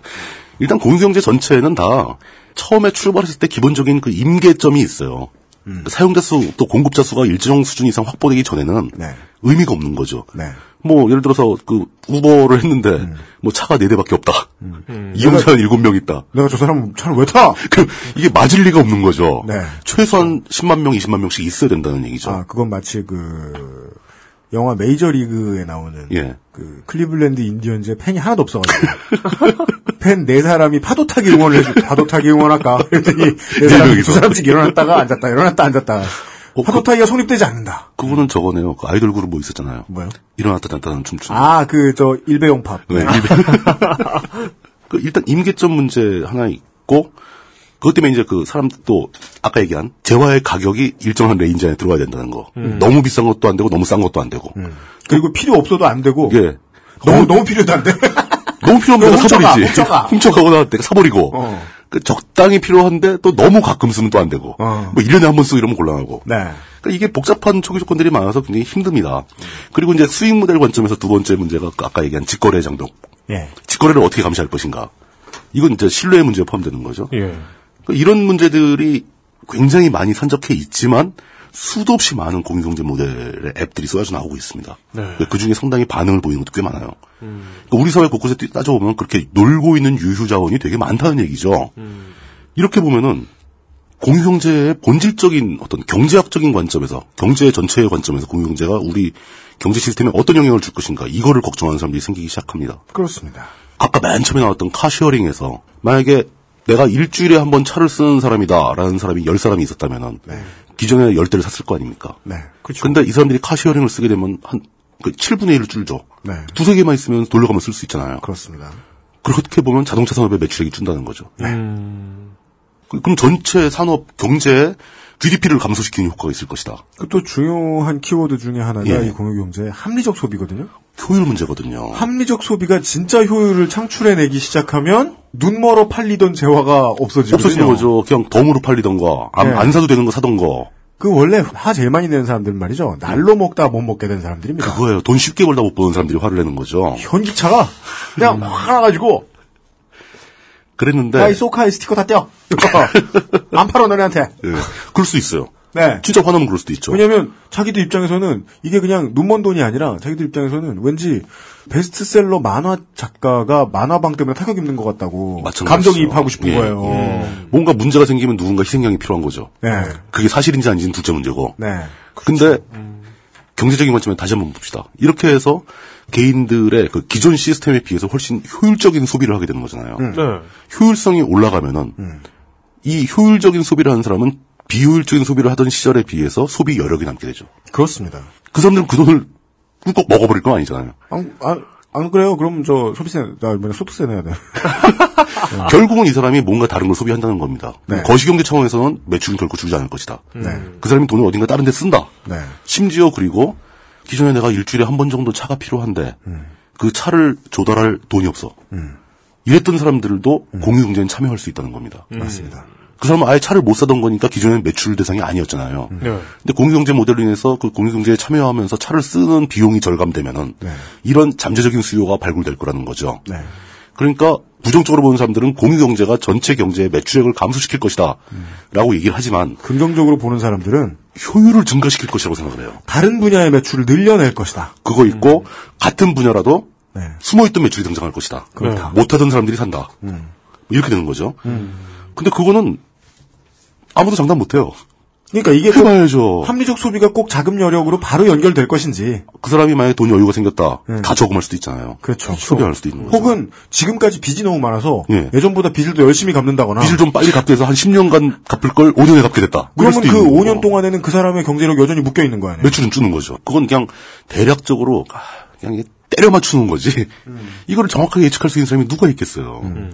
그러니까 지금도 공유경제 이런 문제에 대해서는 굉장한 감론을박이 오고 가고 있는 중입니다. 거기다가 이제 또 아까 살짝 나왔지만 이제 우리가 언급해야 될 문제가 경제 시스템에 대한 국가의 통제력이 약화되는 효과가 있죠. 네. 세금 문제뿐만 아니라 네. 그 국가는 계속 자국 내에서 벌어지는 경제 시스템에 대해서 간섭하고 통제하고 하고 싶어 하고 하는 게 막 맞아요. 네. 네. 필요할 경우 저 통제 경제를 통제해야죠. 뭐 나쁘게 말하면 뜯어먹는 거지만 뜯어먹는 어, 뜯어먹는 좋게 거- 말하면 보호하고 지켜주는 거죠. 예, 예, 예, 어, 예. 뭐 부족한 곳에 지원도 하고 그 골고루 발전하게 만들고 뭐 이런 관점에서 국가의 영향력이 감소한다는 것은 좀 문제가 될 수 있어요. 네. 아, 물론 한국인들은 지금 벌어진 일들에 대해서는 띠까워서 난리도 아닙니다. 그렇죠. 직구를 못하게 하고, 직구 사이트가 한 번에 많은 물건 못 가져 들어오게 하고, 그 그게 되게 웃기는 게 우리나라 정부도 좀 뭔가 체면을 좀 생각을 해야 될 때가 됐어요. 우리나라 사람들 소비자들한테는 해외 직구하는 걸 통제하겠다고 막 설치고 우리나라 쇼핑몰 보고는 중국에다 팔라고 막 그러고 액티브엑스는 안 빼줘. 우리나라를 제외한 다른 외국에 있는 사람들이 우리나라 정부를 어떻게 보겠냐는 거죠. 정말 그 정말 옛날 경제 모델 있잖아요. 대원군 때 모델, 대원군 때 모델. 이런 걸 그 중상주의라고 합니다. 중상모략하고 있네. 그래서 진짜 너, 배, 너무 나간다. 진짜 배 타고 식민지 건설하러 가야 돼요 지금. 저 현대 현대 중공업에다가 예. 식민지 정벌용 배 만들라고 시켜. 그러니까 이분, 이분들한테는 한류도 그때 얘기했잖아요. 한류도 식민 활동이야. 어, 식민활동으로 정벌, 보이는 거예요. 정벌이에요, 정벌. 네, 이분들한테는. 아, 두살 식민이 미래다. 그 생각하는 거야? 아이고. 그러면서 뭐 그 사람들을 뭐 전사로 표현하고 막 그러잖아요. 수출 전사, 수출 역군 뭐 이런 거 아, 그러잖아요. 진돗개 수출. 아, 미치겠어요.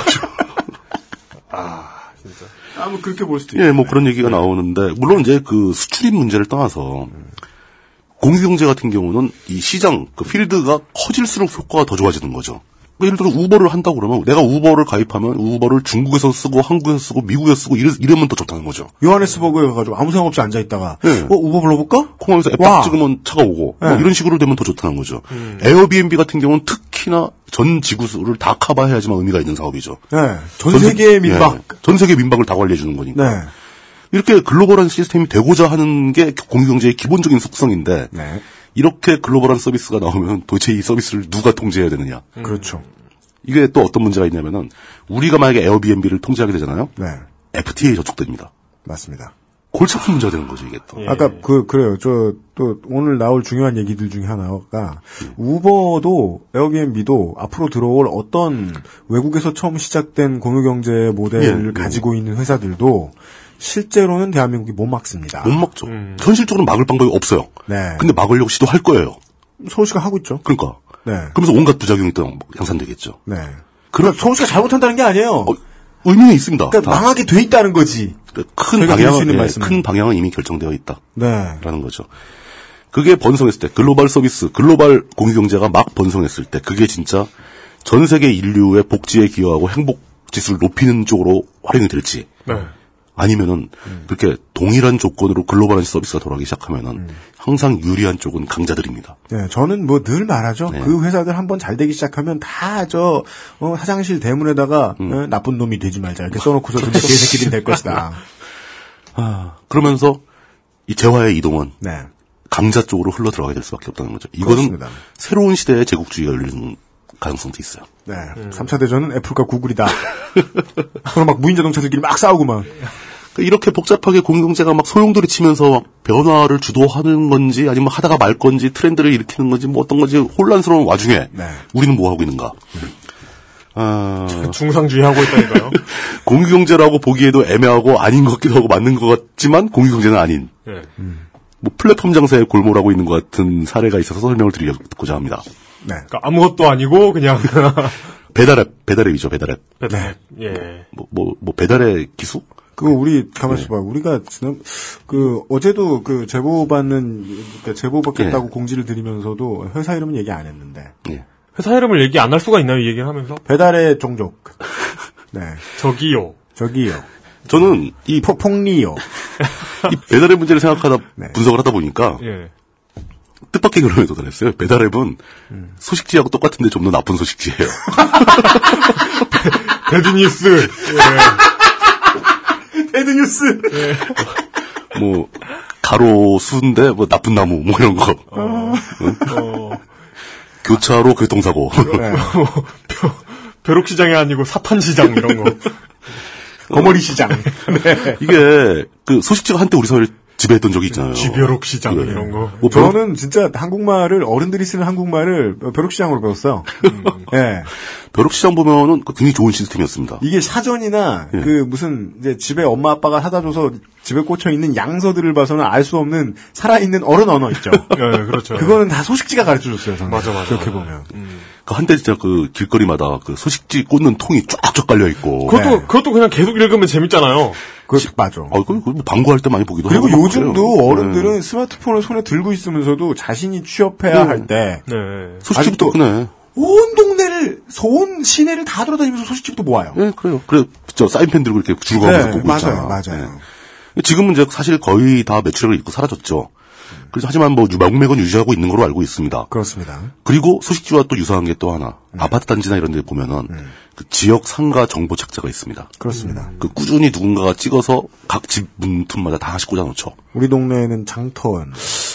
저희 집에서 들어오는데 이름이 참 특이했었는지 잘 뭔지 기억이 안 나네요. 예. 이게 어찌 보면 그런 소식지들이야말로 원시적인 공유경제 모델일 수 있어요. 그렇습니다. 자신이 갖고 있는 유휴 자원을 다른 사람한테 양도하거나 아니면 그냥 주거나 네. 이렇게 한 그 정보를 공유한 공간이잖아요. 음. 그러니까 아기 침대 그냥 가져, 가져가실 분, 안 쓰는 냉장고 그냥 주실 분, 네. 뭐 이런 소리 나오고 뭐 월세방 천에 오십, 뭐 햇빛 잘 잘 드는 반지하, 반지하 잠은 뭐 잠만 잘 뿐. 반지하에 햇빛이 어떻게 잘 들어? 뭐 이렇게 기울어진 거 아니에요? 이렇게 햇빛 아, 좀 해줘. 해줘. 네. 햇빛 잘 드는 지하 이런 거. 네. 그런 그런 거 있었죠. 예. 예. 소량일 수도 있고 예. 소량일 수도 있고 고액일 수도 있다 칩시다. 뭐 비싼 건 많이 받겠죠. 근데요. 예. 한번 받고 안 받잖아. 걔들은 그걸로 끝이에요. 예. 근데 이건 짜장면 갑 안에 자기들 손가락을 푹 꽂아 놓잖아. 제가 이해가 안 가는 거, 그뭐 충분히 좋습니다. 소, 소식지를 대신해도 되고 다 좋은데. 결탁의 민족. 예, 공유 경제를 하건 뭐 말건. 이 사람들의 수익 모델이 마음에 안 드는 거예요, 저는. 네. 예를 들어 중국 음식점이 배달앱 회사에, 회사에 등록을 해가지고 앞으로 나도 거기에 노출시켜달라. 검색에 나오게 해달라. 할 때 가입비 내고 뭐 회비 내고 이런 건 이해합니다. 네. 근데 거기에서 음식 시킬 때마다 거래가 벌어질 때마다 수수료를 걷는다는 건 좀 문제가 있다는 거죠. 네. 물론 수수료가 제로 베이스로 갈 필요는 없어요. 약간 있어도 됩니다. 어차피 그 카드 결제하고 막 이렇기 때문에 그 결제 수수료가 나갑니다. 거기다 살짝만 더 붙이는 거 정도는 용납이 되는데 여기서 제일 중요한 예. 정치인들이나 정치평론가가 가장 무책임할 때 내뱉는 단어죠. 사회적 합의. 이것이 꼭 필요한 아주 애매한 기준 하나가 등장합니다. 그렇죠. 얼마를 더 받느냐가 이들이 악마냐 꼭 필요한 존재냐를 결정 지어준다는 거예요. 음, 저는 거기에 가이드라인 하나 제시할 수 있어요. 어 진짜요? 예. 이거 뭐야? 애정남이네 거의. 그렇잖아. 정확할지는 모르겠는데 제가 이 사람들이 수수료를 많이 받는 것을 비난하는 이유가 가이드라인으로 연결됩니다. 어 예. 봅시다. 이 사람들이 수수료 많이 받고 돈 많이 벌면 좋죠. 기업 잘 되고 음. 매출 많이 올리고 박신혜 씨도 좋고. 왜 뭐 다 좋겠죠. 네. 근데 문제는 그렇게 판을 벌려놓고 판돈을 과하게 뜯어가지고 음. 판 전체가 망할 수 있다는 겁니다. 모든 중국집이 다 적게 생겼다니까. 그러니까 시장이 붕괴해 버리면은 같이 죽는 거예요. 소비자까지 다 죽는 거예요. 그렇죠. 시장을 활성화시킬 수 있는 선 이하로 받으라는 거예요. 빠지고 빠지고 마지막으로 가는 곳이 먹는 거 만드는 자영업인데. 그렇죠. 거기다가 그 자영업자들을 그렇게 과한 수수료로 쪼개 되면은 이건 자본의 토끼몰이에요. 쪼개 되면은 소비자들까지 피해를 봅니다. 짜장면이 품질이 형편없이 된다는 거죠. 네. 똑같이 내가 그 전화로 걸어서 시켜 먹던 짜장면하고 배달앱 통해서 시키는 짜장면하고 똑같은 돈을 지불하고 있는데 감자가 바뀌고 돼지가 갑자기 바뀌어. 왜 그 고기가 줄고 감자가 줄고 음. 밀가루가 나쁜 게 들어가고 네. 이러게 된다는 거죠. 네. 중국 음식 소비량 자체가 줄어들 수 있다는 겁니다. 전체 판이 준다. 그 뭐 리뷰를 보라 그러죠. 예. 리뷰를 봤어요. 제일 맛있게 하는 집이 있어요. 예. 그 집은 장사가 잘 될까요? 많이 만들면 만들수록 빚을 질 가능성이 있어요. 죽어라 만들고 죽어라 배달하면서 수수료에다가 빚지고 있는 상황인데 네. 지금 그런 자영업자들이 한둘이 아니거든요. 저 화폐를 창조하지 않으면 먹고 살 수 없는 창조 경제. 돈을 그리라 이거예요. 실제로 배달앱들이 그 검색 기능이 충실하고 굉장히 공정하게 운영하고 적정한 수수료를 받고 있고 사용자들이 많이 늘어난다면 결제 수수료 없이도 다른 수익 모델도 가능합니다. 사용자들이 많이 늘어난다면 예, 임계점을 넘어간다면은 그때 뭐 광고도 수주할 수 있고 또 그런 그 경쟁 업체들 중에서 자발적으로 광고비를 내는 회사들도 나, 나옵니다. 날좀 상단에 노출시켜달라 이런 것도 용납해 줄 수 있어요. 사람들은 자기 단골집이 있는가 하면 새로 검색하는 사람도 있기 마련이니까 네. 그런 쪽으로 좀 창의성 있는 creative가 있는 수익 모델을 가져가야지. 근데 이거 생각보다 귀, 구태다. 그럼요. 거기다가 이 배달의 업체들이 너무 쉽, 쉬운 money를 저 easy money를 생각하는 거예요. 쉬운 money. 아, 저, 아, 저 저번에도 한 번 말한 것 같은데 네. 이 배달앱들 quality 자체가 형편없잖아요. 예, 너무 너무 이건 진짜 좀 심하다 싶은 앱 자체의 quality도 그렇죠. 네. 그 사람들이 쓰고 있는 결제 시스템도 아주 낙후됐습니다. 심한 경우에는 자기네들이 딱 그 서버에 뜨는 배달 신청 콜 들어온 걸 보고 중국집에 전화를 걸어서 시키는 경우까지 있어요. 아, 진짜요? 예. 오토메이션도 안 해놨어요. 오토메이션도 안 된 경우가 그러니까 많아요. 그럼 돈을 받기에는 지들이 한 노동이 정말 정말 없는. 그러니까요. 그, 그 어디오 이런 거 같은 경우는 네. 그 늘 계속해서 나오는 광고를 각각 5초씩만 줄여가지고 그걸 그렇죠. 앱 개선하는데 썼으면 좋겠어요. 그러면 세계 최강의 앱이 나올 겁니다. 오디오는 무슨 김문수가 만든 배달앱 같네. 전화에 그 어디요? 전화해서 뭐 그 실제로 그 배달 앱들을 운영하는 그 회사 입장에서 네. 당신들이 돈을 얼마 쓰고 있냐는 거죠. 광고비 빼고 자기들이 그 IPTV에 맨날 그냥 몇 1분씩 광고하는 거 그거 빼고 앱 만들고 서버 운영하는데 비용 얼마 쓰고 있는가? 진짜 없거든요. 오죽하면은 그 신림동의 서울대 학생들이 학생들이 그 앱을 만들었습니다. 서버를 만들고 네. 네. 그래서 그, 그 샤잖아요, 샤. 그래서 그 그 앱 이름도 샤달이에요. 샤달. 샤달. 네, 예, 서울대는 샤니까. 예, 샤에서 배달하는 배달 앱. 그래서 눈이 번쩍 뜨이더라고요. 그 사례를 보니까. 예.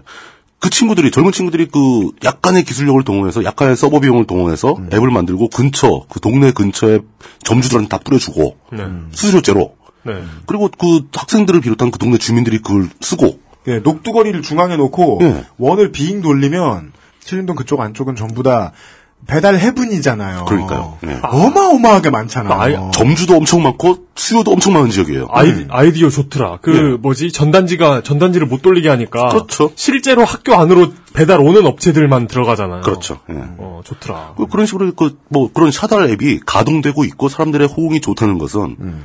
그런 앱을 운영하는데 들어가는 비용이 매우 적다는 걸 알 수 있다는 거죠. 그 우리 레이니걸 이준영 선생님 가끔 얘기해요. 예. 개발 비용이 많이 들어갔다는 말을 하는 개발 업체들은 음. 프로그래머가 실력이 없는 거죠. 그렇죠. 그런 말 아무, 아무렇지도 않게 하면 되게 듣는 프로그래머 입장에서는 좀 얄미울 것 같긴 한데. 어, 물론 물론 그런 거 있어요. 그러니까 특히 그 나는 왜 이렇게 프로그램을 못 짤까 하고 고민하고 있는 프로그램들은 열받겠죠. 그런 얘기 들으면. 근데 그건 뭐 그렇다 치고 그 정도 수준의 서비스를 제공하고 그렇게 수수료를 가혹하게 뜯어가지고 돈을 벌겠다는 생각은 버려야 된다는 겁니다. 왜냐? 그게 혼자만 죽는 게 아니라 판 전체를 망가뜨리기 때문이죠. 네. 요즘 누가 전화해? 이러면서, 아우, 진짜, 아우. 어 이게 저 짜장면 먹는 종자들아. 이 저 공유경제 모델에 대해서 고- 저 고민을 하다 보니까 이 생각도 떠올랐어요. 우리나라에 이미 진짜 전통적으로 거대한 공유경제 모델의 시장이 있었습니다. 뭐죠? 대리기사. 네, 저희들이 열심히 다뤘죠. 예, 아주 구체적으로 자세하게 다뤘고 그 대리업계를 점령하고 있는 거인이 하나 있다. 라는 얘기까지 다 했죠. 네. 그런데 생각해 보니까 음. 결국 대리기사들도 자신의 유휴 노동력을 그 대리 운전을 필요로 하는 고객들한테 제공하는 거지 않습니까? 그렇습니다. 그리고 거래도 사실 거래 형태도 엔드엔입니다. 음. 만약에 대리기사 사업라는 사업 산업 분야가 한 10년만 더 늦게 태어났으면 늦게 시작됐으면은 바로 지금서 그 스마트폰 앱들이 경쟁적으로 출시됐을 겁니다. 그러겠죠. 그리고 기사들은 다 그 앱들을 쓰기 시작할 것이고 여객의 민족 대리요. 뭐 운전해드립니다. 뭐, 뭐 이런 거막 생겨가지고 그게 경쟁을 통해서 두세 개로 압축되고. 그럼 사용자들도 그 앱을 다 즐겨 쓰게 될 것이고 기사들도 그 앱을 무료 앱을 쓰면서 그 앱은 traffic을 엄청난 traffic을 먹게 될 것이고 광고 수익 올릴 수 있고. 대리기사는 그 손님과 거의 직거래하게 되는 거고. 그러면 대리기사가 지금 평균적으로 저희가 전에 그 다큐멘터리 보도할 때 대략 경비가 반 이상 나간다라고 하고 있는데 네. 물론 그 중에서 지금 그 시장을 지배하고 있는 로지라는 회사가 한 30% 이상을 먹고 있는 거거든요. 네. 이 수주가 빠지면은 네. 기사도 회피하고 고객도 회피할 수 있다. 음. 네. 공유경제의 미덕은 여기에 있는 거다. 네. 라는 결론이 나오는데 이미 대리기사 업계는 편성이 돼 있는 상태지 않습니까? 네. 최근에 이런 개념으로 대리업계에 공유경제스러운 앱을 만들어서 한번 시도를 해보겠다는 분하고 제가 얘기를 한 적이 있었어요. 저도 몇 분 만났습니다. 예. 근데 그 분들이 겪어야 될 문제는 다른 거 다 아니고 이미 이건 가능한 산업이고 모든 게 다 가능한데 네. 그분들에게 장애의 요인은 딱 하나입니다. 임계점. 임계점. 최소한 대리기사 몇만 명 이상, 음. 그리고 최소한 사용자 몇만 명 이상이 그 앱을 사용하기 전에는 그 앱이 쓸모가 없다는 거죠. 그럼 임계점을 넘길 수 있는 만큼의 홍보비와 버틸 수 있는 여력을 가지고 출발할 수 있느냐? 이것만 해결된다면 시장의 지배자로 떠오를 수도 있어요. 물론 기존에 있던 그 시장을 지배하는 업체의 강력한 저 방해 공작에 직면하게 되겠죠. 초강력 방해 공작. 예, 뭐 정치적인 문제도 생길 거고 뭐 여러 가지 문제가 생기겠지만 네. 그래도 당당하게 공유경제 모델의 일환이고 이건 기사와 소비자 양쪽 모두에게 이익이 되는 시스템이다. 라는 것을 충분히 대중들에게 설명할 수 있다면 살아남을 수 있다는 거죠. 오늘 아. 간혹 가다가 아니, 내가 공짜로 먹고 있는데 여기에 정당한 시장을. 그죠? 그러니까. 그러니까 오늘 간혹 가다가 희망적인 얘기를 한 가지씩 좀 드리게 되는 게 있는데 예, 예. 저도 마- 저 만나서 얘기 듣고 이러면은 아직도 풀사 예. 오랜만에 듣는 단어죠. 풀사, 예. 네. 푸사, 푸사. 네. 최종 노동자인 대리기사분들이 운전을 하면 그 비용에서 어마어마하게 기본적으로 뜯어먹고 가는 그 프로그램 회사들을 깨부술 수 있는 보관은 아직도 있어요. 기회도 있습니다. 이게 예. 불행이면서 결국은 다행이라고 볼 수도 있는 게 아직까지도 국가가 법제화를 똑바로 안 시켜줬잖아요. 그렇죠. 예, 그래서 어차피 서로 보호, 보호 못 받아요. 이 상황에서는 새로운 후발주자가 들어와서 뭔가 할 수 있는 기회가 없진 않아요. 김님 힘들죠. 말씀해 주신 대로 BP를 브레이크 이븐 포인트에 닿을 때까지 어떻게 버티느냐. 그 어떻게 홍보할 것인가. 네. 사람들한테 알려야 되거든요. 이런 게 있다는 걸. 네.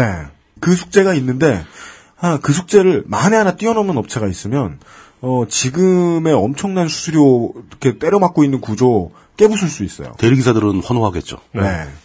훨씬 더 싸게 줄 수 있다. 내가 네. 3만 원 받던 거 2만 원 받, 2만 원 받아도 된다. 네. 이렇게 나올 수도 있습니다. 진짜 그렇게 되면요. 좋아진 게 한둘이 아니에요. 일단 노동자들한테 돈이 다 돌아가고. 그렇죠. 그 다음에 콜센터에서의 싸움하는 목소리의 볼륨도 줄어들 거예요. 그럼요. 예. 네. 아, 뭐 이런저런 얘기를 많이 한 것 같습니다. 이제 정리, 네. 정리할 타임이고요. 음. 공유경제는 이제 겨우 시작 단계에서 걸음마 떼는 수준입니다. 뭐 우버, 뭐 에어비앤비 이런 것 때문에 막 말은 많이 나오고 다들 추측만 난무하고 있는 건데 아직 사실 확실하게 뭐 보이는 건 없다고 봐야 되겠죠. 네. 수도 없이 많은 시도가 요 앞으로 몇 년 사이에 광범위하게 벌어질 겁니다. 그 중에 살아남을 회사가 있고 사라질 회사가 있겠죠. 네. 그렇지만 그 개념에 대해서는 우리가 대충은 피상적으로나마 이해하고 대비하는 것이 좋다. 네. 예, 그런 그리고- 뜻, 예. 네.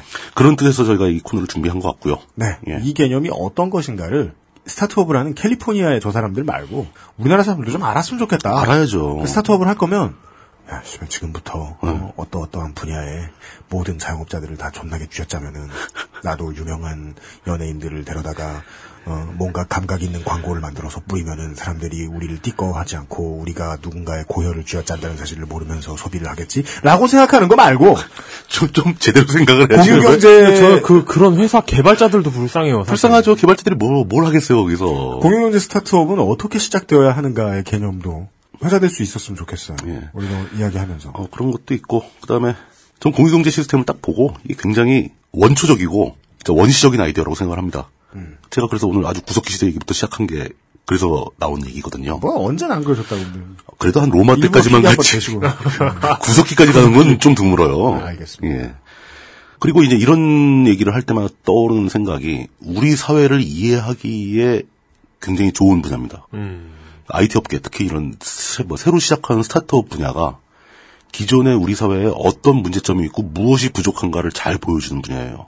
그래서 저는 뭐 제가 그쪽 출신이라서 그런 것도 있겠지만 그 IT 분야에서 새로 나오는 아이디어들을 훑어보기를 되게 즐겨하고 그게 우리 사회의 구조와 어떤 관련성이 있는가를 따져보는 걸 상당히 그 취미의 수준으로 즐기곤 합니다. 이런 얘기를 앞으로 좀 더 자주 하면 어떨까? 음, 네. 라는 생각을 해봤다. 라는 데까지 하고 오늘 마치겠습니다. 네. 예. 아, 아시아 달력으로 말이죠. 에, 새해가 다가오고 있습니다. 음, 새해부터 뭔가 이제 그동안 주지 못했던 손길을 좀 방송에다 좀 더 심어 넣어 봐야 되겠다라는 생각을 프로듀서는 하고 있었는데요. 그것을 이제 원래는 양인들 새해 하려고 했다가 바빠가지고 예, 우리 새해에 이제 좀 해볼 생각인데 그 중에 하나가 IT 시사 IT 시사 말만 열심히 했는데 그동안 저희들이 그냥 하는 평론에 얹어서 다양한 정보의 소스가 필요할 것 같다. 네. 라는 생각이 들어가는 말이죠. 앞으로 IT 시사를 전달해 드리는데 조금 더 노력을 좀 기울일 것 같습니다. 맛배기였습니다. 예. 예. 물뚝심송 어, 해물낚시 고문께서 오늘도 수고해 주셨습니다. 낚시는 네. 해물 전체를 상대하지 않습니다. 그건 뭐예요? 낚시로 개불 잡았다 뭐 이런 거 뽑잖아요. 개불이 개불이- 미끼를 물 수 있나요? 개불은 미끼로 쓰입니다. 여러모로 불쌍한 개불. 뭐 조개, 개불, 뭐 성게 이런 거 다 미끼로 씁니다. 미끼로 쓰이는 물고기는 뭘 미끼로 재- 잡나 궁금할 때가 있습니다. 그물로 하지만 오늘은 묻지 않겠습니다. 그물로, 예. 그물로 잡죠. 어, 당연히. 대화 시작된다. XSFM입니다. 과테말라 안티과, 케냐 AA, 에디오피아 예가츠프, 엘살바도르 SHB, 아르케 더치 커피, 커피 아르케닷컴. 23일 동안 할 수 있는 일이 뭘까? 짧은 시간이긴 해. 월급날도 안 돌아왔잖아. 근데 난 23일 동안 두피가 좋아졌어. 미용실에서 뭐 쓰냐고 자꾸 묻는다? 정말로 전부 자연 유래 성분. 피크린 투쓰리 약산성 트리트먼트. 난 그동안 다른 광고에 속고 살았나봐. Big Green 설페이트 프리.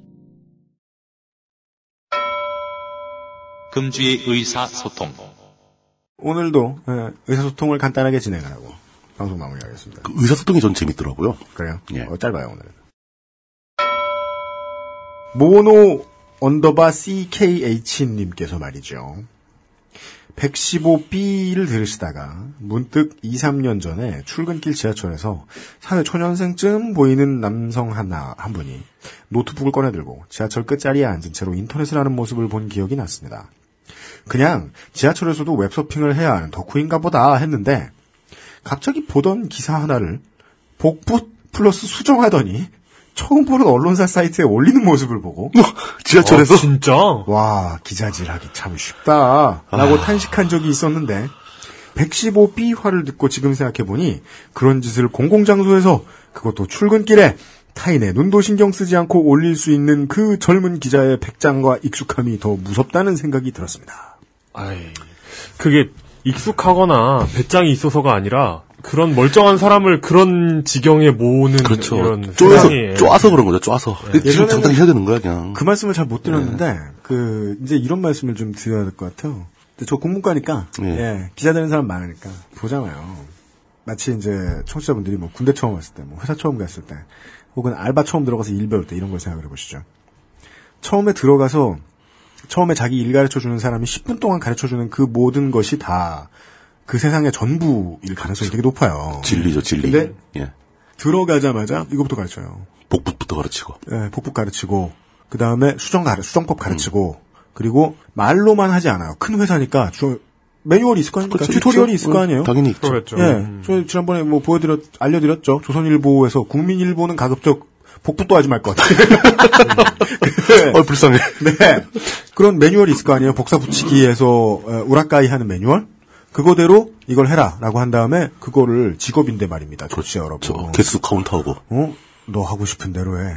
보기에 예쁜 걸 해. 이러겠습니까? 신념대로 우라카이 해. 아닙니다. 할당량이 있어요. 할당량이. 칼같이 있죠 칼같이. 자, 내가 오늘 월급 받기로 하고 첫 직장에 첫날입니다. 일을 시켰어요. 사장실에 가서 따질 겁니까? 이게 언론의 정신이냐며? 내가 이런 걸 하러 여기 온 것이 아니야. 그러면서. 그렇습니다. 이, 이 상황에서 이 얘기가 나와야 돼요. 그렇죠. 비슷한 상황에서 돌을 던, 그, 개겨본 적이 있는 사람이 돌을 던지세요. 음. 이 젊은 기자는 영혼을 잃은 게 아니고요. 그냥 회사 생활을 열심히 하는 사람. 그냥 돈을 벌고 있는 겁니다. 예. 직장 생활을 하고 있는 거죠. 이러니 저희가 시스템이 악마란 말을 안 합니까? 이게 군대에 가서 나라를 지켜야 되니까 사람을 죽이는 방법을 훈련을 해서 배우는 거하고 전쟁터에 가자마자 훈련 겸 실전 겸 연습 삼아 사람을 막 죽이는 거하고 같습니까? 신병 들어왔을 때쟤쏴 죽여봐라. 라고 시키는 거랑 똑같은 거죠. 예.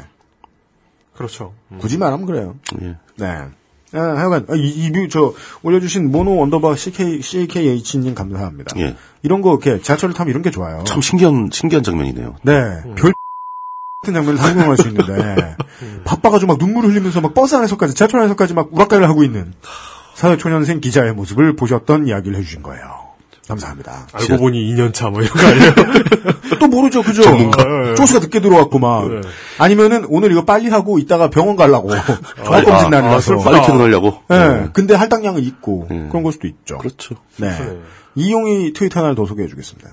뭐요? 아까 얘기했잖아. 아까 그거? 그거 저 우리 방송에 들어온 거잖아. K-L-E-H-E-X 이거 뭐라고 읽어야 되는 클레 이런 분께서 네. 예 이렇게 의견을 남겨주셨습니다. 정 총리 2년 넘으면 정규직 되는 거 아닐까?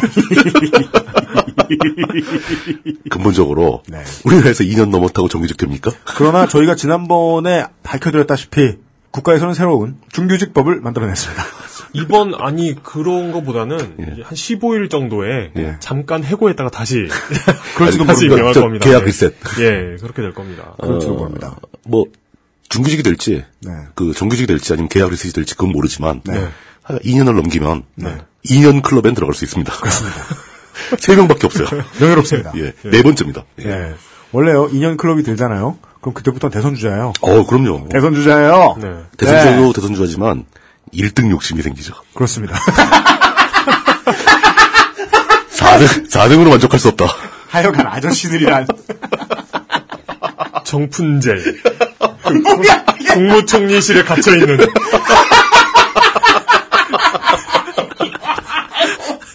국무총리실에 계시는 동안 이발을 못 해가지고 예, 정푼재 머리가 네. 창밖으로 들어져 있어가지고. 야, 이거 누가 저 짤방으로 그리면 죽이겠다.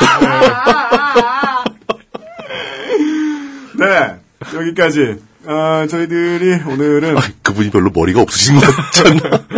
오늘은 에, 공유 경제와 예, 예. 정홍원 라푼젤 설까지 전해드렸습니다. 예, 다음 주이 시간에도 몇 가지 뉴스와 많은 개드립을 가지고 다시 돌아오도록 하겠습니다. 그리고 어, 이제 고맙게도 지난번에 제가 우는 소리를 한 다음에 아 좀 쉬어라 이렇게 말씀하시는 분들이 있는데 그랬다가 설마 설날에 쉬면 어떡하지 이렇게 양면의 걱정을 가지신 청취자분들 위해서 말씀드리는데 아, 설날 특집은 지금부터 준비 중입니다. 설날 특집 좀 그 길게 해야 되는 거 아니에요? 오후 가는 동안 들으라고? 아 진짜? 그럼 편집을 길게 하면 돼. 재미없는 소리 다 붙이고 어, 실패한 드립 다 넣고 그럴 괜히 쓸데없는 얘기 막 하고. 괜히 막 쓸데없는 뭐 사연 소개하고 이러는데 그래가지고 막 시간 때우기는 군대 시절 얘기가 제일 좋지. 군대 얘기 얘기하고 한두막 시간 동안. 아이고 아닙니다. 예, 알찬 내용으로. 아, 저는 그, 네. 그 주부, 주부 프로, 주부분들 많이 듣는 프로에서. 네. Welcome to 시월드. 어, 정, 아, 정말 무시무시한 사연 같은 거 소개해주고, 어. 그 마지막 결론이, 하, 하지만 이젠 사랑하며 잘 산답니다. 이렇게 끝나는 거 있잖아요. 진짜 막 뭐. 서로 막 가위로 찌르고 막 이랬다가. 예. 맞아. 그, 그렇게 끝나는 게 뭔가. 되게 무섭죠. 예, 예, 무서워요. 예. 그 얘기는 그 2차적으로 나타나는 추가 범행에 대해서 방송국은 책임이 없다는 거예요. 자, 하지만 저희들은 아, 책임감을 가지고 아, 다다음 주 아, 설 특집 고향은 가기 싫다. 그래서 제목, 제목은 벌써 공개해요? 예. 혹은 고속도로 타기 싫다 등의 프로그램에서 아, 고향 가고 싶죠? 왜 안 가고 싶습니까? 근데 난 고향에 없어. 설날에 가는 게. 우리 고향 건물이 몇 번을 바뀌었는지 알아? 지각 변동이라서. 셀, 셀 수도 없어. 자, 아 그리고 당연히 다음 주에도 찾아뵙고요. 예, 이건 지금부터 이제 슬슬 어, 먼저 갔다 오시는 분들도 계실 것이고요. 어르신들 만나시면 요즘 애들이 왜 이런다냐 어쩌고 저쩌고 예, 동네 수맥 뭐 이런 거 따지고 이러는데 아닙니다. 요즘 세상에 밑에 수맥이 흐르지 않으면 살 수가 없습니다. 보일러, 보일러 100원. 예, 아, 어, 이번 아, 그 뭐지? 지하수가 빠지면 그 건물이 붕괴하고 뭐 그런다고 하더라고요. 네 이번 시즌에 그니까 말이죠. 예. 그건 잠실이잖아. 예, 수맥이 원래 있었는데 뒤틀려가지고 지금 잠시에 생기는 일들을 보십시오. 이번 시즌만큼은 한번 마음 먹고 예, 어른들한테 용돈도 많이 갖다 주시고 그 대가로 좀 논리적인 대화 한번 시도해 보실 마음의 각오는 지금부터 하셔야 될 겁니다. 그렇죠. 네, 안녕히 계십시오. UMC의 책임 프로듀서와 이용 상임부서 물뚝심송 상임부였습니다. 다음 주에 뵙겠습니다. 수고하셨습니다. 감사합니다.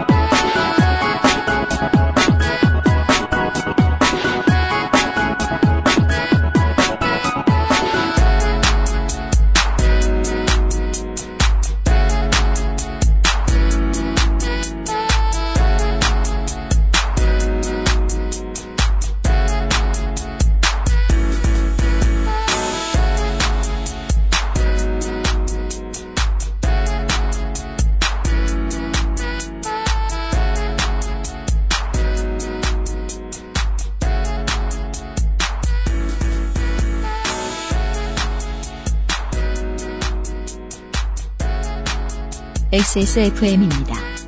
I D W K